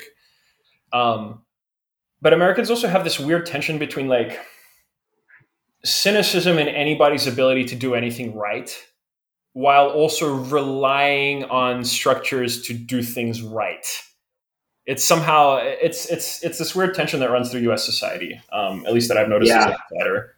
Like, you know, it, it's sort of like, and, and and right now, especially with with the way things are politically here, it's people are like, well, what what team shall we decide is competent, rather than, well, is anyone at all competent? What are we supposed to be doing? You know? Yeah, I think I think we used to be more hopeful about that sort of thing, or like Mhm. more trusting about it. Um, my guess is that a lot of that fell apart in the Vietnam era, and um, I think the maybe- '80s as well. I think the '80s had a lot to do with it. yeah, Yeah, I think that like a lot of institutions that maybe were doing okay, but were not like economically viable anymore, were like Mm. taken away, and that that caused other part like it caused a little bit of a domino thing where other parts started to fall over. Um, yeah, I, I think about like mental health. I think that like there were facilities, a lot more facilities aimed at like mental health, and a lot of those were taken away. You know, carrot and stick. Like you know, one one was like, oh, they're too expensive, and another was like, well, people are better off getting cared for in their communities. Except like fucking nobody cares for anybody in their communities. yeah, Um, so you know, I, I think that like people saw decay like that start to spread. Um, also, you know, Vietnam had a lot to do with it. Um, but people saw like decay and incompetence start to spread, and right around that time, I think there was that flip from like, oh yeah, you know, like the hardworking bureaucratic technocrat to like DMV lady, right? yeah, As, as the perception of government. Um, yeah, yeah. So you know, it's it's it's like multifaceted. It's difficult. Yeah, yeah, there was that. I guess there was a Friedmanite view of government that, that really came to the fore. I mean, I think there was also sort of a failure of um, all the Great Society stuff. You know, Yeah. I mean, like there there have been such an effort to you know, really improve welfare in, you know, US cities and so on. But like, you know, you look at the crack epidemic in the 80s and like all of that seemed like it was just completely useless. And I think people gave up on that kind of program. Yeah. I, I, I yeah, I think that that's really true. I think that like there was a shot that took and it like you know kind of didn't work for a variety of reasons which you know contrast that to like the new deal which okay world war ii happened to come along as well but people have in had at that time in mind like oh wait this worked fucking great we're all prosperous and better off now right because of Yeah. these big government programs um, the thing that i always think about do you know robert moses Um, I should. I've, I I know the name. I can't remember what he did. so robert moses is like the original deep state um but he he like he's the guy who basically mm, created modern new york city more or less Oh yeah, shit. I have a book about him that I never read. Uh, look he's an interesting character you can probably just skim the wikipedia page to get the vibe um yeah, but like yeah unelected bureaucrat created an office for himself and basically like ran urban planning everything had to go through him in new york city and he would like bulldoze entire neighborhoods when he felt that a freeway should be there right and Yeah. then they just always happened to be poor and black of course right like right. or or like working class ethnic minorities of various kinds, right? Um, and then I think what happened as well, and, and part of the sclerosis we see is the swing away from that, where people decided, well, actually, this is too high a cost to bear. We want people to be able to have some agency for what this giant state apparatus can possibly do to them. So we're going to start putting everything to like a vote, and we're going to have like zoning boards where people can come in and block like new construction and and that kind of swings the pendulum in the other direction where now you can't really get anything done but it does restrain people from just coming through and bulldozing entire neighborhoods to put a three-way through there because they think it might be aesthetic right? Like Yeah, so it's it's hard to say. It's it's like the burden of coordination problems man they're fucking everywhere and they're hard and Yeah. we solve them yeah. So like, um, so like, yeah. So so looping way back. I mean, like, I'm totally fine with these digressions, but I do want to hear what you think. I mean, like, just just given the state of things now and the way that you know. So so I guess my questions are like one. Do you think that our problem right now is primarily epistemic or ontological in, in the United States specifically, I guess? And then two, like, what what the hell should we do about it, if anything? Right. so I, i'm gonna i'm gonna give you the weak answer to the first one like the really boring bullshit obvious answer which is it's both um Yeah, And I think that the reason it's both is because, as we discussed ear- earlier, ontology almost defines what it is possible to think about. So, ontology Yeah. almost defines epistemology in a way, right? If you're not aware of the choices that you have, you'll never think about or make those choices or get information about them. Um, so, what that means in the United States is like if nobody knows what it means to be an American, uh, and some people like actively don't want to be American, um, then like how are you going to make think? How are you going to think and make choices about what's going on in America? right? It's it's it's it's yeah. I think it's both. It's ontological and epistemological, and it gets harder to sort of construct an ontology when it's hard to know anything as well, right? yeah, If if you don't know what's true, how are you going to define anything? And if you don't know what to define, how are you going to figure out like where to even look in the first place? It's kind of both. You have to you have to sort of bootstrap it. Um, there are efforts really- underway. Sorry, go ahead. I'm really getting more. I mean, like as time has passed, I'm I'm becoming more sympathetic to Confucius in a really limited sense, right? In the sort of a rectification of names way, like, you know, it's like get a fucking ontology together, man. Yeah. Um, I think the thing, the immediate problem you have there, though, is you have to convince people that you have the right ontology, Yeah, right? Like that's your immediate next problem. It's great for you, like it's great for you and me. We can think whatever we want about the world, but if we're going to coordinate and, and like do things, then we have to convince other people, and that's where everything starts to fall down immediately. Um, I don't know, like what do we do about it? I think that you have to have.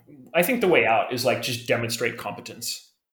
I think that yeah, competence beats everything else. And this is this is what I don't understand, right? Again, core revolutionary principle.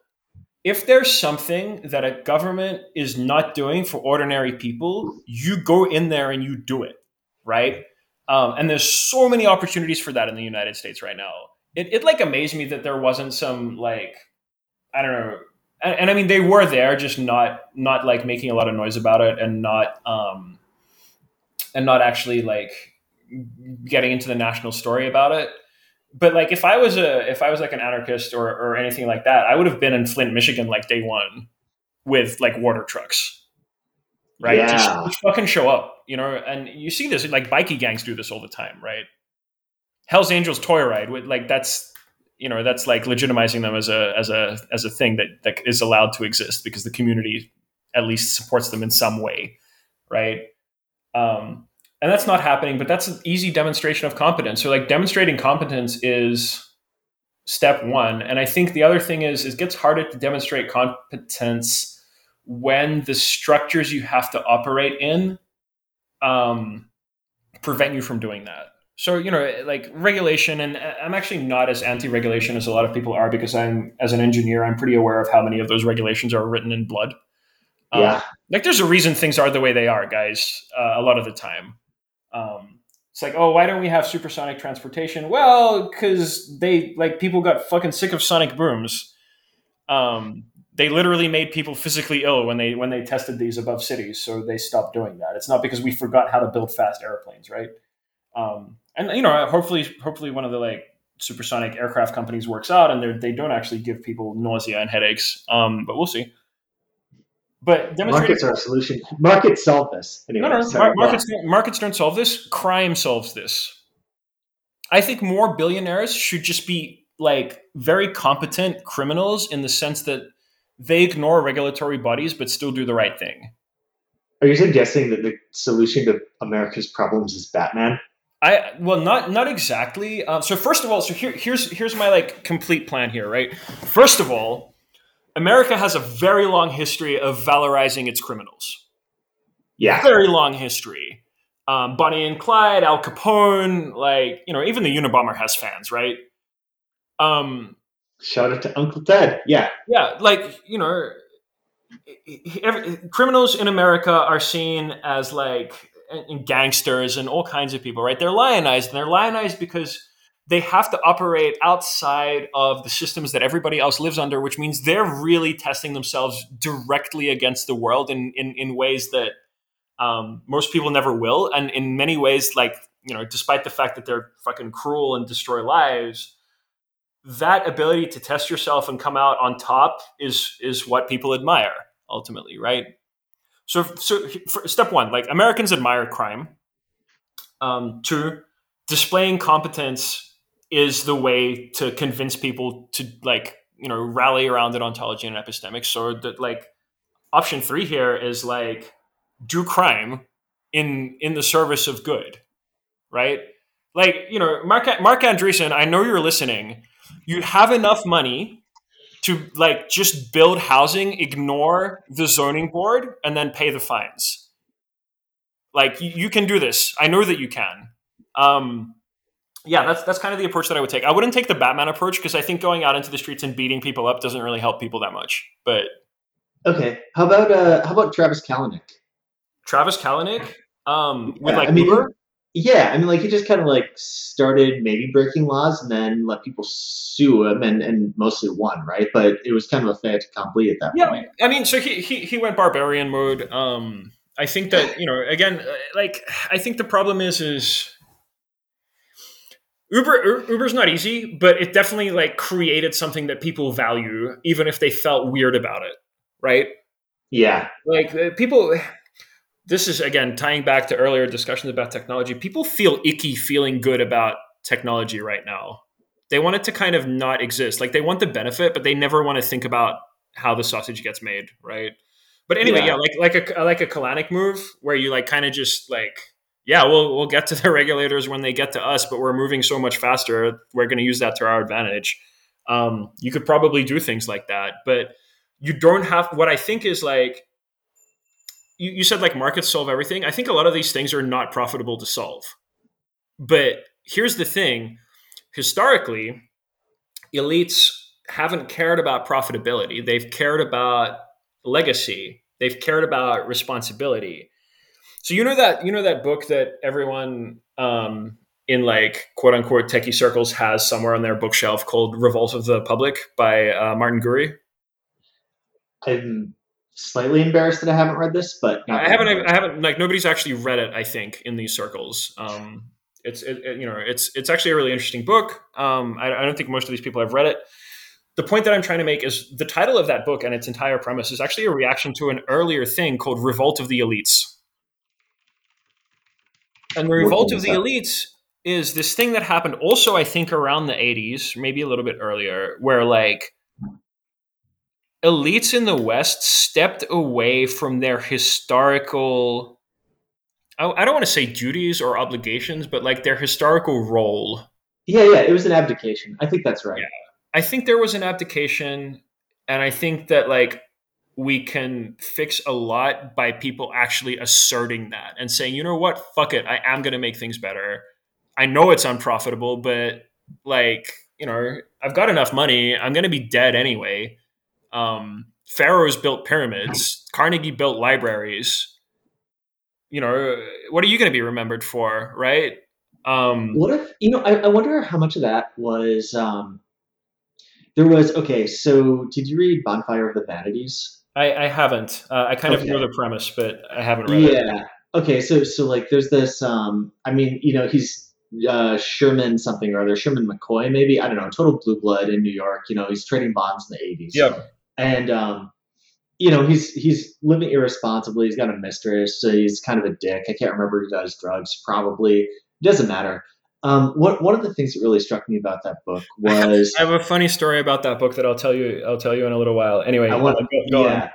So so he's like thinking about his dad a lot. He he's often thinking about his dad, and his dad also, you know, same thing, right? Like ran a law firm, you know, had 50 people working under him. And, you know, Sherman McCoy is much richer than his father could have ever dreamed of being. Mm-hmm. But like he does not living up to what his father was. Right. And like at, at, one point he's thinking like, would his father have had an affair? And he's like, no, I don't think he would have. Right. And and there's this like um kind of ability that he's not living up to. And I, I sort of wonder if there's an extent to which what happened was like all the boomers came out and like they just never made the transition from like whatever they were in the 60s right? They, they revolted and maybe in the 80s they ended up getting rich but they never became patricians. Like they yes. never like they were too cool for it or or something right? Like they got older but they didn't they didn't actually take over the institutions. And so then you know the the, the, the generation before them started dying out and like nobody was actually there to take the wheel. So it wasn't like people who were there abdicating. It was like their kids not making that transition and stepping up. Yeah. Yeah. I, I, I think i have that perspective. My funny story about bonfire of the vanities is i had a one night stand with a girl and then we were in bed together the next morning and i and she told me that like she was reading it and I accidentally spoiled the plot for her because I had read the like summary on oh, no. Like, two days oh, before. No.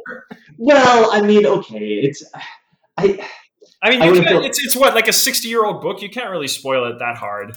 It's I mean it's like forty years old, but yeah. I mean it's also like the you know like the details of the plot are not the important thing. You know, yeah, it's yeah, like how everything comes together. So I wouldn't feel that bad about it.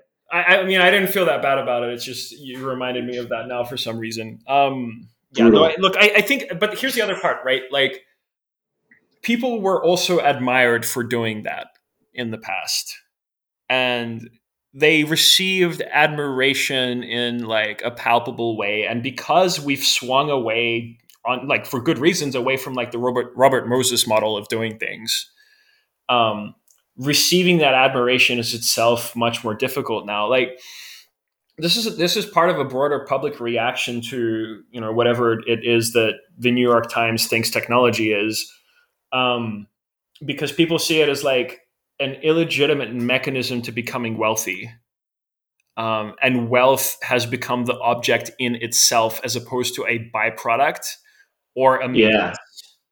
Uh, and and like that that that puts like frankly the optimism of the entire culture in danger. And if the optimi- if the optimism in the culture goes out completely we are in very desperate trouble. Um like I, I talk a lot about this and i think about it a lot as well. W- what happens and what is happening right now is this big vacuum is getting generated. Um, when people like don't have the ontology when people don't know who they are uh, or what they're supposed to be doing they will they want to know and they want somebody to come and tell them and the worst kind of fucking people that exist are ready and waiting to do that. Um, they're like we like it's imperative that we get ahead of that somehow because like absolute like the biggest fucking Heydrich Himmler psychopaths in the world are waiting for that opportunity. They're waiting. Like I promise you that right now, somebody out there is is planning to fill this void. Um, it's very, very, very, very dangerous. Oh sure. I mean, like, yeah. I mean, it's you know you sort of see it now where it's like I don't know. I mean, I and again, not to be you know particularly inflammatory, but like being inflammatory is your entire deal. Come on. Well, okay, but I'm, I'm trying to be polite and and well, okay. You know, you're, you're you're polite enough to me. It's it's fine. Let, us be inflammatory. Let's go. What's okay. Yeah. Well, I mean, like one one thing that's been really disappointing to me is you know, in in the context of you know the last few years, like the number of people on the right in the U.S. who have responded to you know various people in the United States and the U.S. government by like saying, actually, you know what's great is like the Chinese Communist Party, you know, yeah, and it, it or like that sort of thing, or like yeah, actually, like Putin, you know, kicks ass, and it's it's like okay, yeah, I've been I, seeing I, this too, and i am I'm, I'm keeping a list of names. Yeah, and it's I mean it's really disappointing. First of all, because I, I think like just empirically they're, they're very wrong about you know the effectiveness of, of these various you know modes of governance and yeah, fucking they don't work, man. they fucking suck. If they did, they'd be our government. Like anyway. Yeah, but but even even apart from that, I mean, just like looking to those modes of government and and seeing hope, you know, or like a vision for what could be. I mean, it feels like um, sort of what you're talking about, right? Like they kind of kind of this like, okay, here are these people who I think are like, if you're seeing clearly, like these are not good people, you no. know, and no. and and like going and looking at them and like, you know, standing for that sort of thing. It, it's I mean, it's disappointing to me. Yeah. Is, is all really, and it, I don't think this is. It speaks to a narrowness of thinking, and either a cynicism or a pessimism that doesn't serve you. Like I, I, kind of have this little mental model that I always speak to myself, which is when I'm unsure of something, I'll be like, well, if I had an enemy, what would they like me to believe about this? And then I just pick the opposite. Like, regardless of whether I know it's true or not, I'll be like, well, if I can't decide, what would be like the the worst thing for me to believe, right? Uh huh. And so one of these things I think is like believing so little in your countrymen that you think you need fucking you know and again like Vladimir Putin is not what the American right thinks he is, but that's a whole different point. Um, but the fact that you think you need your countrymen to be governed by this system because you believe in them so little is is exactly what your enemy would want you to believe about them. Yeah. Right? Like, yeah, fucking yeah, everyone in your country's incompetent. You know, you need a strongman dictator to come in there. Like fucking of course. Of course, your enemy would love for you to believe that. Because as we've established, it's an ineffectual system of government. Um yeah, like it's it's I, am for optimism. I would like for Americans to recover their optimism about their country. Um, I think it will take an extreme display of competence. I think it's going to take a display of competence that requires ordinary people to feel a material improvement in their existence. I think that's very very important, right? Um, yeah.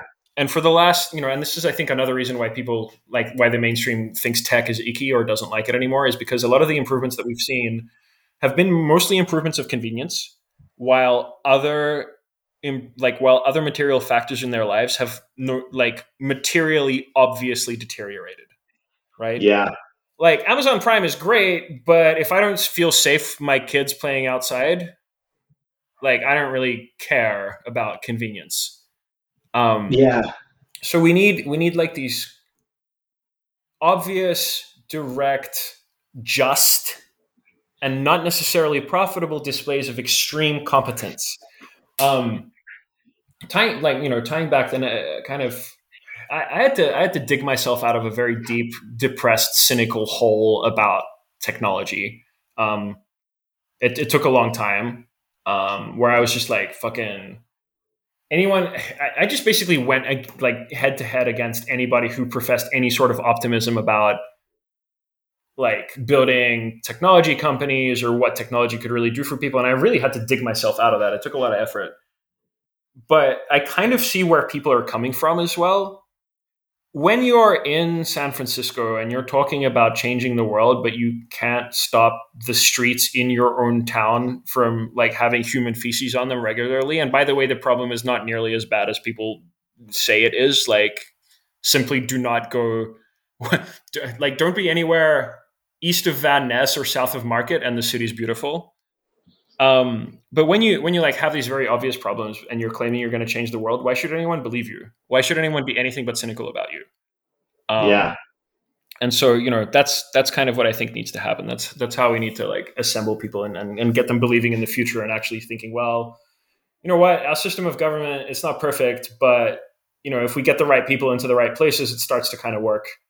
Um, and really lean again. Like I, honestly, I think that America could use a shot in the arm from the old like valorizing outlaws outlook. Uh, like you know yeah i'm gonna i'm gonna build a fucking housing development and challenge the zoning board to tear it down. Like yeah i challenge you to kick out a thousand working class families from this building i just put up. Let's let's fucking go. Let's let's make that the news.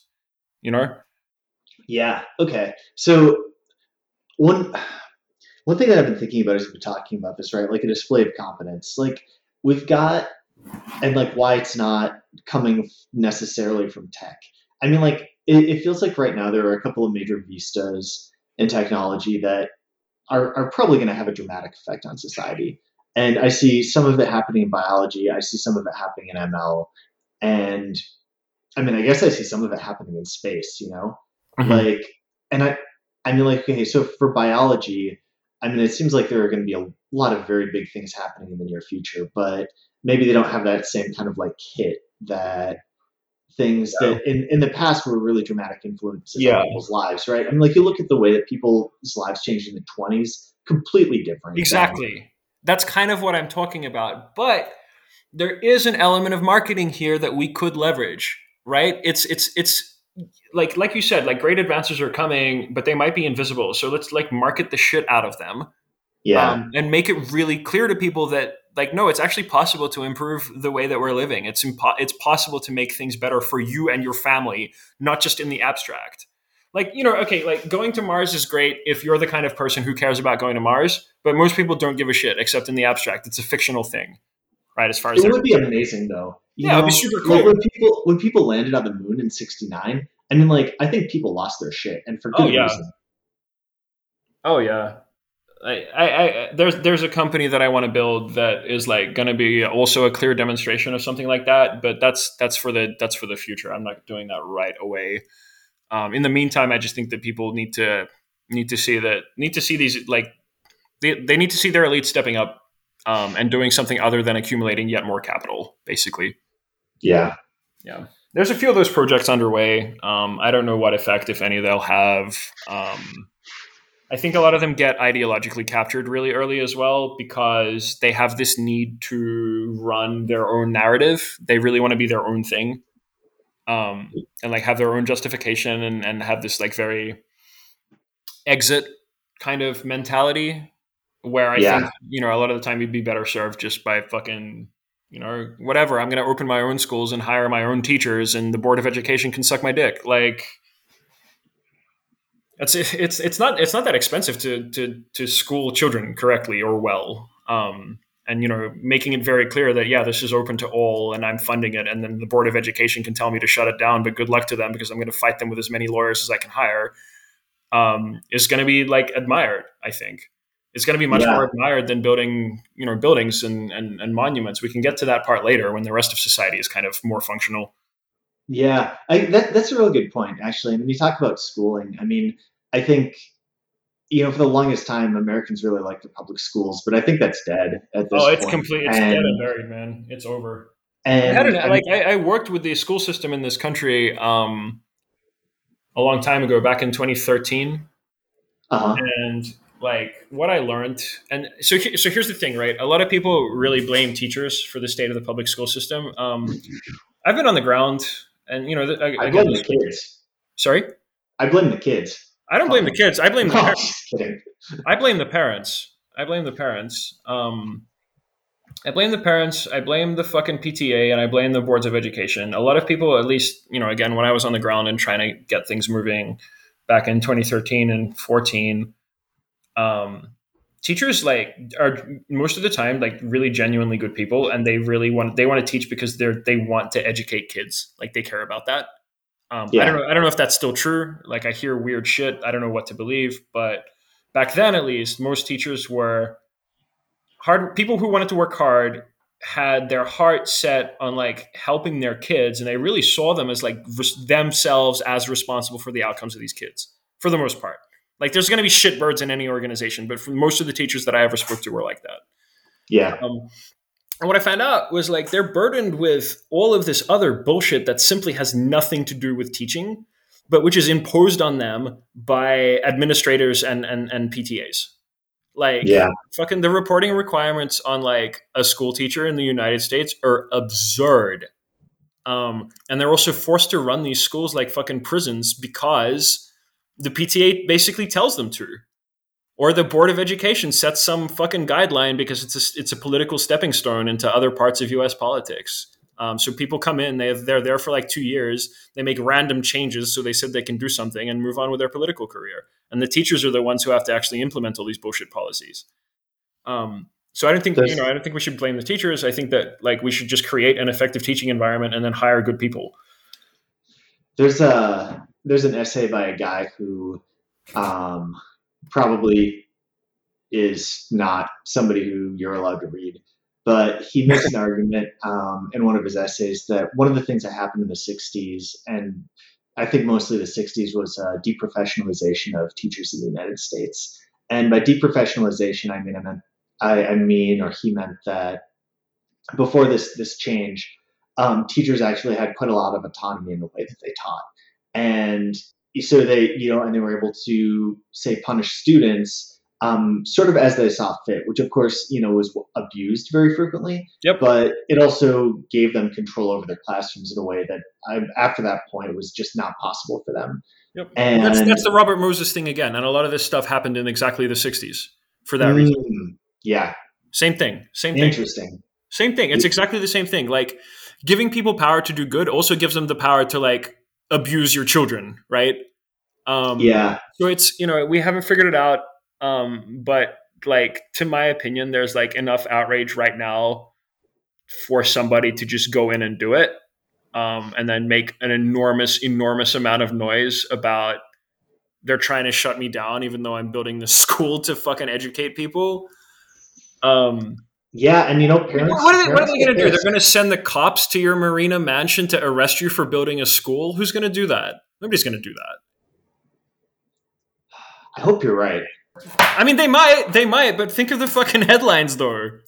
Yeah, I okay. Yeah, you know what? Uh, fuck it. Hey, if, if you're listening and you're rich and you want to try this, do it. I I totally encourage you, and I'm not going to jail. So by all means, exactly. Yeah, I mean that, that's right. Me and me and Eigen are not going to jail um, over this, but we, we You can be a encourage you okay, cool. But you but you guys can afford it, right? So you know it's fine. Yeah, you can just keep it keep the litigation going for years. Plus, they'll send you to nice. They'll send you to rich people jail.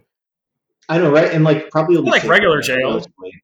Yeah, and like if this fails, like maybe society collapses anyway, and jail is the safest place to be. I don't know. I don't know. Maybe you want to be in the jail. Maybe this is like an escape from New York type of scenario. Yeah. Anyway. anyway, hey, so so we've been going for almost two hours. Yeah. Um, is is there anything else you want to cover before we uh, before we wrap it up? No, look, I, I think this has been great. Um, I think what what's been really cool with this one is I think we got a lot of like the common themes of my thinking out through a lot of different themes, which which was a lot of fun. Yeah. Um, yeah, like I don't know. I I hope that people call me an idiot on Twitter. Um, I think that'll be really funny. Yeah, we can arrange for that. Yeah, no, it, it's okay. You can just post this, and, and that happens organically. I, yeah. I don't know. I don't know if you remember. Remember a long time ago, I did that like joke thread about how Silicon Valley was similar to the Soviet Union. I think I do. Yeah. a long time ago. I think that's actually kind of like my breakout moment and how I got into the post rat sphere by accident. Um, there are people to this day who call me retarded on Imgur because people repost like that thread and the images from it on that website. And like to this day, people call me retarded because of that. Um, That- so, that's- so, like I said, it happens organically. That's a legitimate accomplishment. Like I'm I proud of that, man. like whenever people are reposting my threads years down the line and getting mad about it, like massive dub. Yeah, like uh, sometimes I'll I'll get like 50, 60 extra followers in a day, and then I'll I'll just like do a search, and I'll be like, oh, it's it's fucking it's gotten to the top again.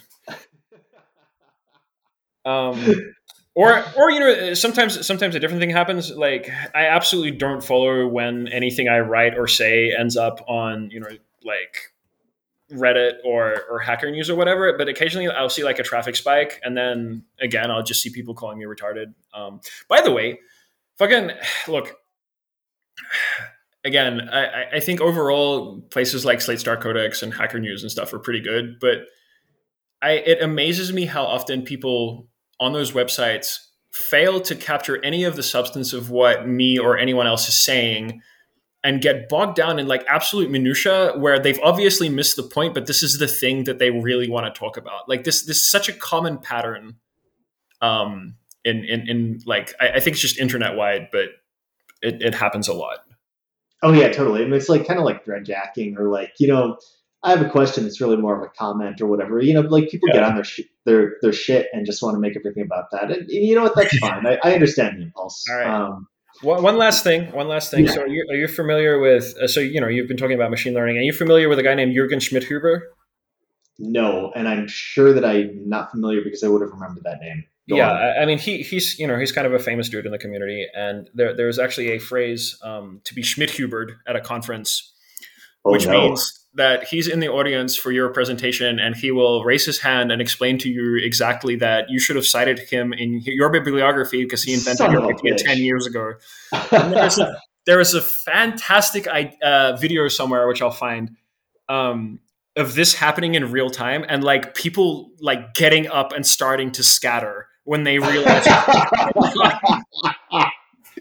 it's pretty amazing. I mean, look, he's actually a really interesting guy. He did great stuff. Um, I actually like his work in logic a lot better than I liked any of his work in machine learning. But um, yeah, like to be Schmidhubered is an active thing that you can be in machine learning, and maybe we need to adopt like a, a similar phrase over in over in shit poster land. Amazing. Yeah, Schmidhuber did this. Yeah, just, just the reverse, like like secondhand Schmidhubering, right? Yeah, Like like doing it on behalf. yeah. All right. Ah, all right, cool. Hey, This thank was you so much for coming on. yeah, this was hella fun. Um, looking forward to what this sounds like in real life. Um, yeah, Yeah, honestly, I never listen to my own podcasts. I just smart. I can't do it. Yeah, my wife does though, so I get to hear about it later. Oh So- well, let me know what she thinks.